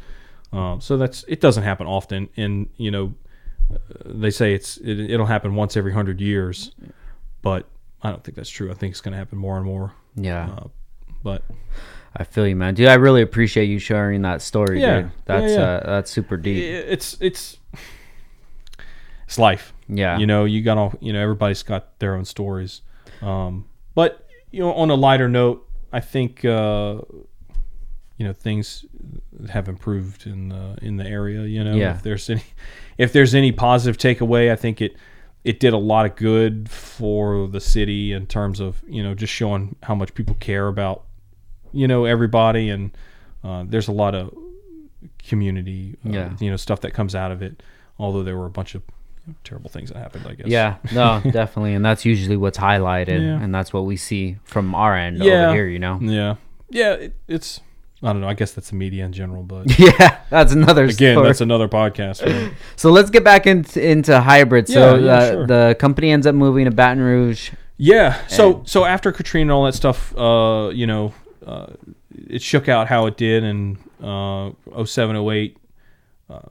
We really got, you know, we got our focus, you know, on track, and it was the decision to just continue to make products. And by that time, you know, we had acquired you know, kind of a knowledge about what our customers wanted. You know, we had a working e-commerce website for the first time, and you know, we were selling things on the website, which, you know, now you can do it with the click of a button. But back then, I mean, dude, we've had probably 5 or 6 custom-built websites with, you know, all kinds of solutions and this and that. I mean, like, it was never good enough, and we were always, you know, changing the layouts and the looks because it was never, you know, it was never really what we wanted. So that was kind of an evolution. That was a big part of the business. Really getting involved with forums, you know, and getting involved with the community, like, you know, our customers and potential customers, and you know, just asking the right questions and doing the right things for the business had a really positive impact. And then, you know, we knew we needed to make new stuff, right? We needed to make, you know, other parts that were going to help customers do these swaps, you know, make these K-swaps better and stuff like that. And that's when we got into like making shifters, making cables, and you know, fuel systems, and designing our own regulators, and you know, all of the proprietary stuff that we sell now, is kind of, you know, when that stuff started. So as far as K-Series goes, say like for EGDC, EK, how far are you guys, if not there, to being 100% the supplier for everything needed to do a K-swap? I mean, we've pretty much had the same packages for like literally the last 10 years, you know, 10, 12 years, something like that. I mean, we make everything, we can supply everything but engine mounts, headers, and axles. You know, we make everything else. Yeah. So somebody could go to the website and buy everything that they need. Oh, yeah. You can buy turnkey for sure. Sick. No problem. Yeah, yeah. I mean, for CRX, EG, DC2, EK, EM1, EM2, you know, all those. So let's get into the to the Del Sol, because that's that's one car that I really loved. Yeah. I remember seeing that Del Sol. I believe it was Import Alliance. Yep. And that car, Import Alliance 2009. Yeah, that car was something that I'd never seen before, like that style. That's my style. I mean, as you can you can tell. Yeah. You know, so that car has always been in my top three engine bays. Yeah. I loved it, man. Yeah. And then when we decided to do the heavy in the streets, that was my inspiration, was that car. Yeah. And talk me into that, how that one came out. Yeah, that car was kind of random, you know. It was one of the things. So I took a hiatus from hybrid around 08-09. 08-09. Went back to school for a while, and you know, decided that I was going to try something new. But then I said, "Fuck it," you know, like, and then ended up coming back, and so. When I came back, one of the things that I wanted to do was I wanted to build a car to bring to a show. I wanted to build a demo car, and you know, Will said, "Cool, like let's do it."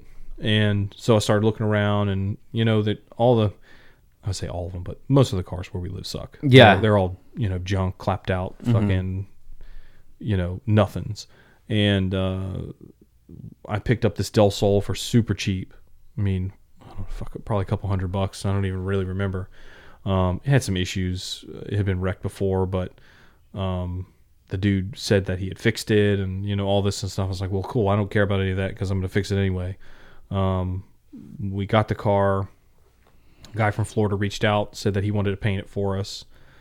So he came and picked the car up on a trailer and painted it gray, and I had the wheels and stuff on it. And you know, in hindsight, I'm not going to judge my past selection of wheels and tires on that car. Yeah.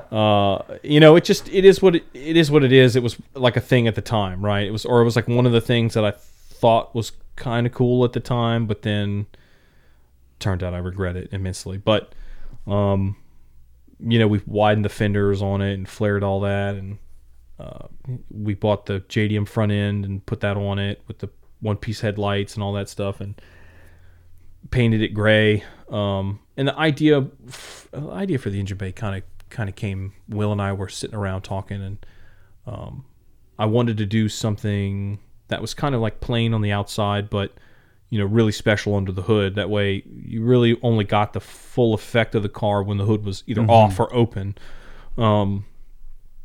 And I had been kind of experimenting with like brake line tucks and wire tucks and stuff like that. Like when I built my Civic in 2005,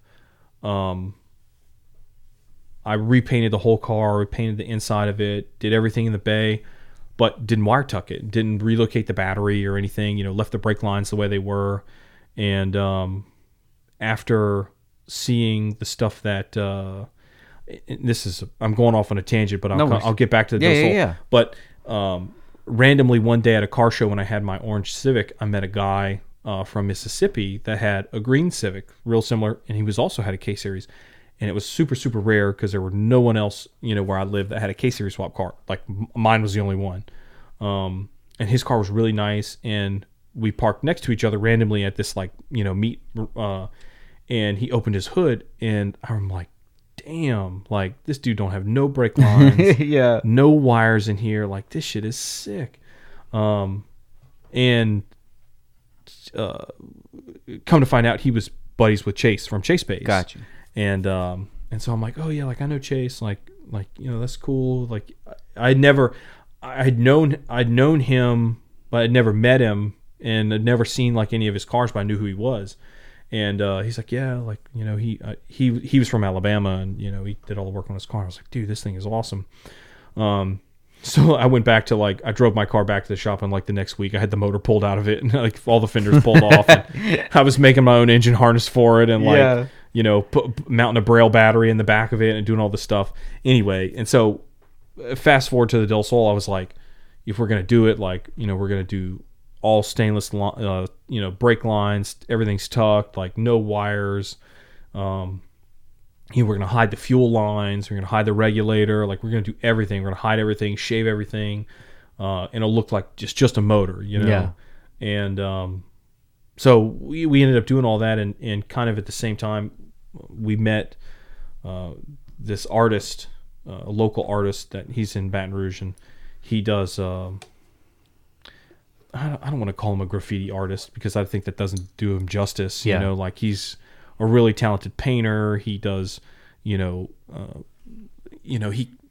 logos, yeah, for buildings, and does artwork for art shows, and he does his own thing. But this dude is mad crazy with a paintbrush, and spray cans and stuff. So, he worked at, like, a sneaker store or something, and, like, you know, sold shoes or something, or skateboards or something like that. And I got linked up with him through a friend of a friend or whatever. And so he came to the shop one day, and I'm like, look, man, like, I've got all these sketches. Like, I want to do the engine bay this way. And, like, you know, I think I want to do this, like, with these colors and this and that. And he was like, okay, cool. And I'm like, cool. Like, if you want to work something up, like, you draw it and send it to me. Like, I'll check it out. And he was like, yeah, like, whatever you have is cool, you know, like, whatever. Like, he was so, like, chill about it. I was like, okay, like, all right, man. And so the car came back from getting painted, and the whole car was painted, but the engine bay, it was still primed. Yeah. And so we had 3 days to put the car together to get it to Import Alliance from when it showed up as a bare shell. Oh, shit. just with paint. I mean, literally, like, no carpet, no seats, no suspension. The engine bay wasn't painted. Yeah. The motor wasn't, like, nothing. And so we stayed up for 3 days, and Mark is the guy name's. Shout out to Mark Fresh, by the way. Hell yeah. He's super cool.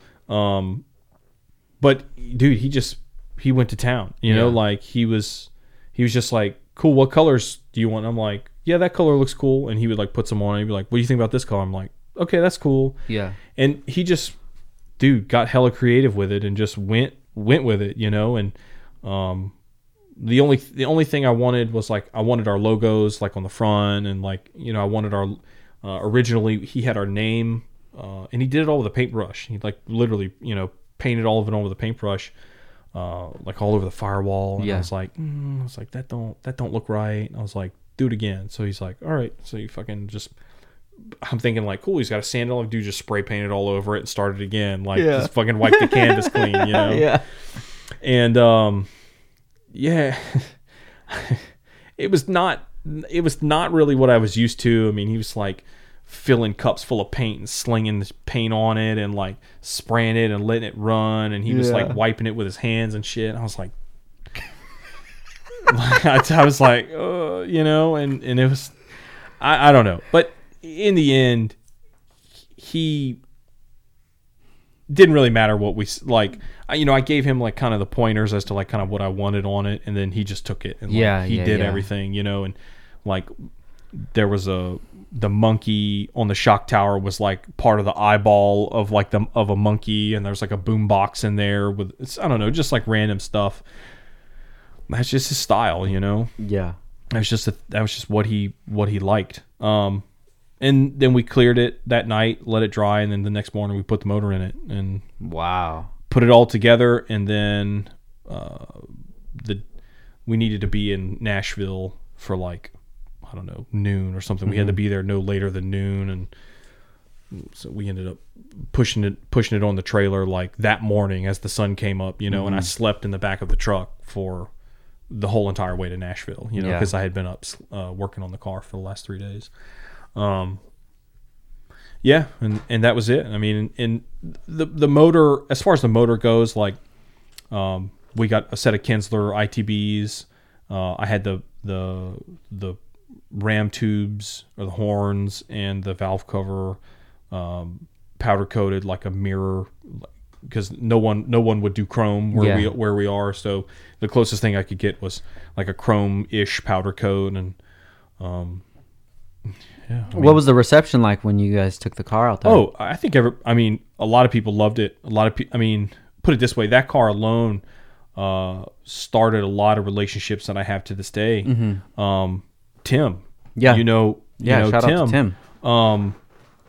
I met Tim from that car, because it was in the booth, and he rolled up on his scooter with his camera and started taking pictures of it. Yeah. And I'm like, this dude's got a badass camera. Like, and I was like, hey man, like here's my card. If email me these pictures, you know, like if you have any pictures, if they come out good, like email them to me. Yeah. And he did. He went home and emailed them to me, and we started talking on Instant Messenger randomly, and then became super good friends. Then offered him a job, and then he moved down and started working for us. Yeah. But yeah, I mean, the Del Sol is a cool car. I think in hindsight, there's always cars that you're not proud of, in terms of like quality. Yeah. That makes sense. You know, it's like I'm always trying to be better, right? You try to build cars, you try to build them better, make them look nicer. You try to do things differently, improve on the last ones. And I think that the Del Sol it looked really cool in pictures, but it wasn't that great. Yeah, it wasn't that. The engine bay, it never really ran right. I mean, really? Well, it was so low. I mean, the in the pictures, like it was featured in Honda Tuning. Yeah, and the car was literally on the ground. We pushed it through the parking lot to get some of those pictures taken, and the car would get stuck on rocks. The oil pan would literally would get stuck on the road. Yeah. So we would have to raise the suspension up, move it where we wanted it to, and lower it down as low as it would go. And in some of those pictures, the car's literally sitting on the ground. We couldn't move it. So. Yeah. I just loved it, man. As soon as I seen it, I loved it. Yeah, I liked. I think it came out. I think it came out good in what we wanted, kind of in, you know, the design and you know, how it was finished. It worked out good. And when we were at Import Alliance, and like we knew the car needed to be repainted, so we're like, fuck it, just let people sign it. Yeah, you know. And so like 2,000 people signed the hood, and you know, like thousands of people signed the roof. Yeah, and then whenever we wanted to get it shot for Honda Tuning, Rodriguez was like, nah, you got to repaint that shit. Yeah, hell yeah. Shout out to Rodgers, man. Yeah. Yeah. So yeah, we had to get the car repainted before it got shot. But yeah. When we were building the Heavy in the Streets, EG, that was my inspiration. Yeah. And it's so funny in this community, man. Like, you can't even be inspired from anybody without anybody saying that you're copying them, right? So right out the gate, I tried to make it as known that car was my inspiration, because I knew that that's what was going to come. Yeah, you know. Yeah. So when that car came out, were you guys getting any people messaging you about it, saying that this was a copy of the Del Sol or anything? When your car came? Not really. I mean, honestly, I didn't really see a whole lot about it. I don't know. I don't think so. Yeah. I mean, nothing stands out to me. I remember seeing pictures of the engine bay. Maybe when the car was done. Yeah. And I think I saw it at Eibach a few years ago. Mm-hmm. I noticed it because the fucking doors were the Lambo doors fucking flipped up on it. And I was like, God damn it. yeah. I mean, I yeah, I mean, I don't know. I noticed it, and I think that like some of the pictures on it, either you or somebody was tagging us in it. And, yeah. You know, and I mean, it's your car. Do whatever the fuck you want. You know? No, it was... That's what it is. It was dope, man. I really liked it. And that car, it always just left a memory in my mind. And then when it came time to do a fun project, you know, because all my other projects never been fun. They were something like, you know, you're trying to achieve perfection, which doesn't exist. No, it doesn't. But shout out to that car, man. What ended up happening to it? We pulled the motor out of it, put the motor in something else. Car sat for a while just as a shell. Mm-hmm. Like we sold the seats out of it. Sold the wheels, I think, and just, you know, just kind of pulled the money out of it and put it into other things that we needed. And then, I don't know, some guy on the East Coast bought it and apparently turned it into like a fucking drag car or something. I don't know. It's still around, do you know? I don't know who owns it. I don't know where it is.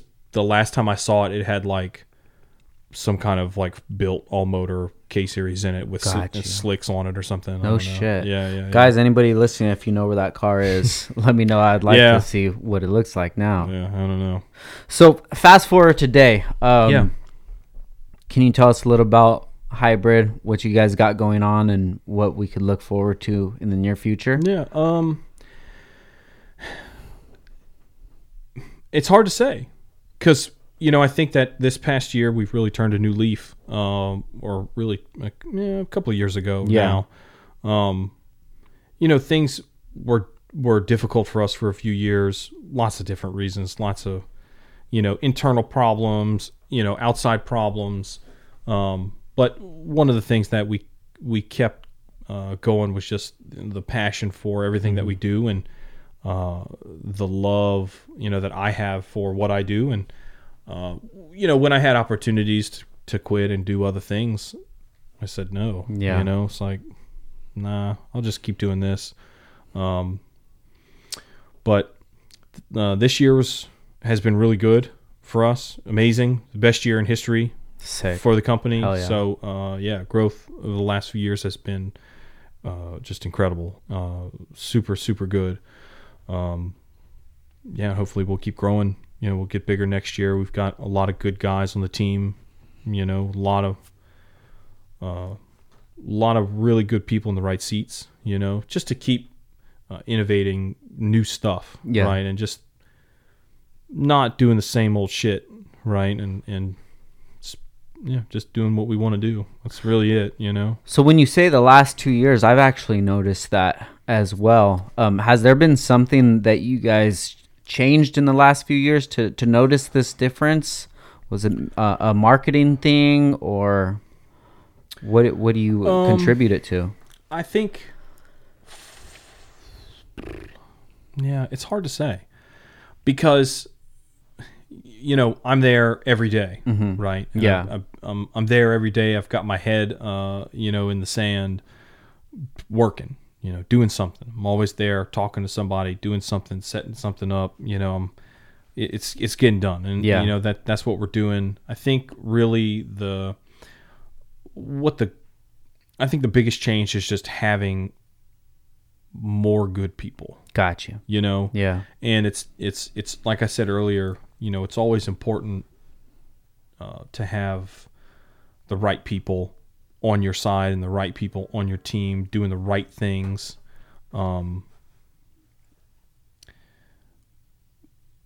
It's more valuable than anything, right? You can have all the money in the world. You'll never do it alone. Mm-hmm. You know what I'm saying? You can't do everything by yourself, and you'll never be the best at everything. But there are people out there that can do things better than you, and you got to get them on board. You know what I'm saying? And you got to treat people right, and that's it, you know. If there's anything that I've learned in business over the last 15 years or so, is you got to be genuine. Yeah, you know, be honest and do what you love. Yeah, you know, that's what I do, and you know, I don't go around pissing people off on purpose. You know what I'm saying? You know, I'm sure it happens, and sure it's happened before, but you know, you just. I love what I do, and I like, you know, I like cars, and I like being creative, and I like, I enjoy meeting new people and sharing the same kind of passion that you know we share. That's why I was saying earlier, I love talking about cars because it's what I love. Yeah, you know, I love talking about it, and I love talking to anybody about any car. You know, as long as you don't have a Volkswagen, it's cool. Yeah, you know, but really, like, you know, yeah, biggest thing in the last couple of years is just having the right team. You know, I think it's just having you know, getting some of the people out that didn't fit, mm-hmm. that didn't need to be with us. You know, that you know, that was made the difference to me. Yeah, you know. Well, I've definitely seen a big jump in the last couple of years, man. Yeah. And I like what I'm seeing. You guys are coming out with a lot of cool, new, innovative products, and it's exciting, man. Yeah. If any brand in the community is growing, it's good for the entire community. Yeah, yeah. And I think the industry itself has changed. You know, it's changed. It's changing in good and bad ways, I think, you know, and I don't want to go down the rabbit hole of talking about the industry, right? Yeah, because it's, I think, a bullshit term, you know. It's, but you know, the things that we focus on, like K-Series swaps and things like that, the reality is the motors are getting older, they're getting cheaper. There are more parts available now than ever before. So, you know, in terms, you know, the market as a whole, you're taking a small slice of it, then you're whittling it down to the people that want to spend money on nice things and not, you know, eBay or mm-hmm. knockoff shit. You know, that piece of the pie is getting even smaller, you know? So I think that overall, from what I've seen, there are less really high quality cars coming out there. Yeah. More just run of the mill shit. Yeah, you know? Yeah, yeah. But hey, that's why I like coming to California, because there's always something different out here. You know? Yeah. There's always something nice and new, and well, we're gonna see an example of that tomorrow. Yeah, and you know, I've in you know, just like you've been all over the place, I've seen, you know, cars from all over the world, right? I've been to Honda shows everywhere. Yeah. You know, Japan and England and Holland and you know, all parts of the country, you know, and I truly believe just, you know, personally, that the best cars are out here. You know? 100%. And it's just a different, you know, guys build cars out here with a different mindset. Yeah. You know, it's just, it's a different kind of, like, it's a different goal. Yeah. You know, and I don't think it's like, it's not a, I don't know, I guess maybe it is part of a pissing match to some degree, but it's more of like the love. You know what I'm saying? They do it because they love it. They do it because they want to do it. You know, not guys building cars with checkbooks. You know what I'm saying? But I guess, you know, arguably you could do that too. You know, if you really wanted to, if you had good taste and lots of money, you do whatever the fuck you want. I mean, real enthusiasts can tell. They could tell the difference. Yeah, well, it's about, you know, like for me, you know, you see somebody's work, you see their project, and you know you go up and you talk to them, and it's like the people that are fucking living it are the guys that won't let you leave. You know, they just want to talk to you about every little thing, and I love it. I love that shit. I love talking to people like that. You know, that are into it, and they do these things for all these little reasons, and they're cool about, like, doing this and that. You know the guys that, like, roll up and they'll park their car and walk away from it, right? Yeah. And then, like, they don't talk to anybody, or they want to hide their shit, or, like, they don't want to tell you what they got, or, you know, who did it, or, you know, they you know, I can't, you know, whatever. That's cool. If that's, you know, like, if that's what you're into, you know, like, cool, like, build something really nice and just let people admire it from afar, I guess. You know, I mean, I guess, you know, but to me, it's not like that. I like to talk about it, you know, like, because it's important. It's like a craft and a hobby, and, you know, if you're into it, you know, then cool. you know, we can be friends. Like, you know, if you like nice Hondas, then I'm your buddy. You know what I'm saying? Like, hell yeah. You know, we could talk about anything, but yeah, no, you know, hybrid's good, man. We're doing a lot of new things, and you know, personally, one of the challenges that I have had to overcome was just getting out of the things that we were comfortable doing. You know, being where we are is, it's an advantage and a disadvantage. You know, being so far away from here, being far away from like the extreme East Coast and the North and stuff, and we're sheltered. Yeah, we're there's nothing. You know, people ask, oh, there must be cool cars like down there. I'm like, not really. I mean, there are nice cars, but they're not Hondas. Yeah. If you want nice Hondas, you got to go to Texas or Florida or somewhere. You know, there are not many of them in Louisiana. So we're left to ourselves. Yeah. Right. We're left to ourselves to create what we want, and not have to be, you know, in the competition with, you know, this guy and that guy down the road that's doing this and doing that. You know what I'm saying? Like, we can stay in our own lane and we can focus on the things that we really like to do, which is good, but also not good because it's tough to meet people. Yeah. You know, it's tough to get involved with people whenever you live so far away, because, I mean, I've been coming to the West Coast for 8 years. Now, I think the first time I've ever went to LA was like 2010, you know, and it was surreal going to the Eibach meets back then, when it was still at the Eibach place, sick, you know, and you know, seeing all the people back then, and you know, seeing all those cars, and I had gotten a taste of what really nice car shows were like from Import Alliance, but when I came here, I was really just, I felt like I was like, man, these are my people. You know what I'm saying? Like I can't, like, you come in here and you walk through the show and you see some of these cars, I'm like, damn, like, these dudes get it. Yeah. You know, like, a lot of people are like, I don't know, I feel like people that don't come out here, like, and see some of the cars at these shows, they're like, oh, they only look good in pictures, and like, okay, well, you know, I've been coming out here, and like, you can pretty much look anywhere in a lot of these cars and they're perfect. You know what I'm saying? And it's like, it's shit that you don't see anywhere else, you know? Yeah. I really appreciate you saying that, dude, because a lot of people, if they hear me say it or anybody else, they just think we're saying it just because this is our home base, I mean, you know? Look, maybe I'm biased because the style of the way the cars are built out here, the way that, you know, the parts that they put on them, and, look, I have pretty much nothing in common with Japan. I'm like the opposite of a Japanese guy. You know what I'm saying? Yeah. Just in every way. Yeah. But like, I feel like deep down, I just have this like weird connection with Japan. Yeah. You know what I'm saying? And like, it just, I love the culture, like, and the people, and, you know, the way that they think about things, and, you know, I can appreciate all that stuff, and it's weird how that translates into like fashion Hondas, right? Because that's kind of like what I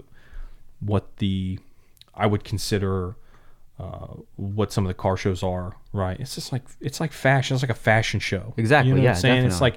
It's like it's you know, nobody's racing. You know, nobody's talking about how much power their shit makes. It's like how well these cars are put together. It's like an outfit. You know what I'm saying? Like, what kind of shit can you put together? And like, you can jam all this stuff together. It's like, no, that shit don't work. Like, you need to take that shit off. That's too much. Or the opposite of that is like, yo, that's the combo. Yep. You know, like, you can put these cars together. They're like Legos, man, you know, and you out here, I think it's the right balance of knowing what parts to put on these cars, and knowing how to, you know, knowing where to put the details in, and knowing how to, you know, it's like, it's just, it's right. It just feels right to me. You know what I'm saying? Yeah. So I think that's why I always like coming out here. That's why I like, I mean, and especially coming to Joey's meet every year. Hell yeah. I try to come out every year. It's tough, you know, being away from home. Yeah. And being away, you know, from life and work. But it is work. It's also a passion, so I'm thankful that I get to do it. But yeah, man, I'm excited. Dude, I'm super glad that you made it out here today. This is an awesome convo. You know, over the last however long we've known each other, we've probably had at least 10 years? At least, yeah. Yeah. Probably had maybe 5-minute conversation total. Yeah. But I respect what you guys do, and I'd love to see the brand grow, and I'm appreciate that. I'm glad that you made it here. We could have this conversation, man. Yeah, man. I'm glad, glad we came out and got to sit down and chat and just talk shit. And we're about to have a good week too. This is gonna drop on Monday after SEMA, so I know we already had a good trip, and I look forward to see what comes out of that, man. Yeah. I guess SEMA is always cool. Yeah. I mean, if I could pick coming out here and hanging out with the guys out here and seeing some of these cars, and have the choice of doing that or going to SEMA, it would definitely come out here. Yeah. Because, I mean, SEMA's cool, but it's like, if you want to see the fucking 1,500 Supras, you know what I'm saying? That's what it's going to be. It's going to be every year, dude. Yeah. Every year. It's every year. It's always like a car that just like, it's just too much. Everywhere. But I know, I think the last SEMA I went to was 2 years ago, and it was like, it was like FK8 madness. Yeah. It's like every booth had an FK8 in it. Every one of them. Yeah. Whatever. But so, so before we get out of here, can you let everybody know where they can find you at and the business? Yeah. So you can check us out online, hybrid-racing.com, Facebook, Hybrid Racing, Instagram at Hybrid Racing. My Instagram's at hybrid_David. So that's me. Gotcha. That's a personal account. I just post pictures of random shit, my own cars and my own projects, and sometimes family and other sports and other things. But yeah. Oh yeah. Well, David, I appreciate you being here. Guys, if you like this episode, make sure you show David some love on his Instagram. It'll be listed below, or you can give us a text, or you can leave us a voicemail at the Downtime with Downstar hotline, 818-937-3470. Once again, guys, this is Downtime with Downstar. David, thank you so much. Thanks, bro. Frank. I really, really appreciate your time, man. This is episode 113. We out. Peace.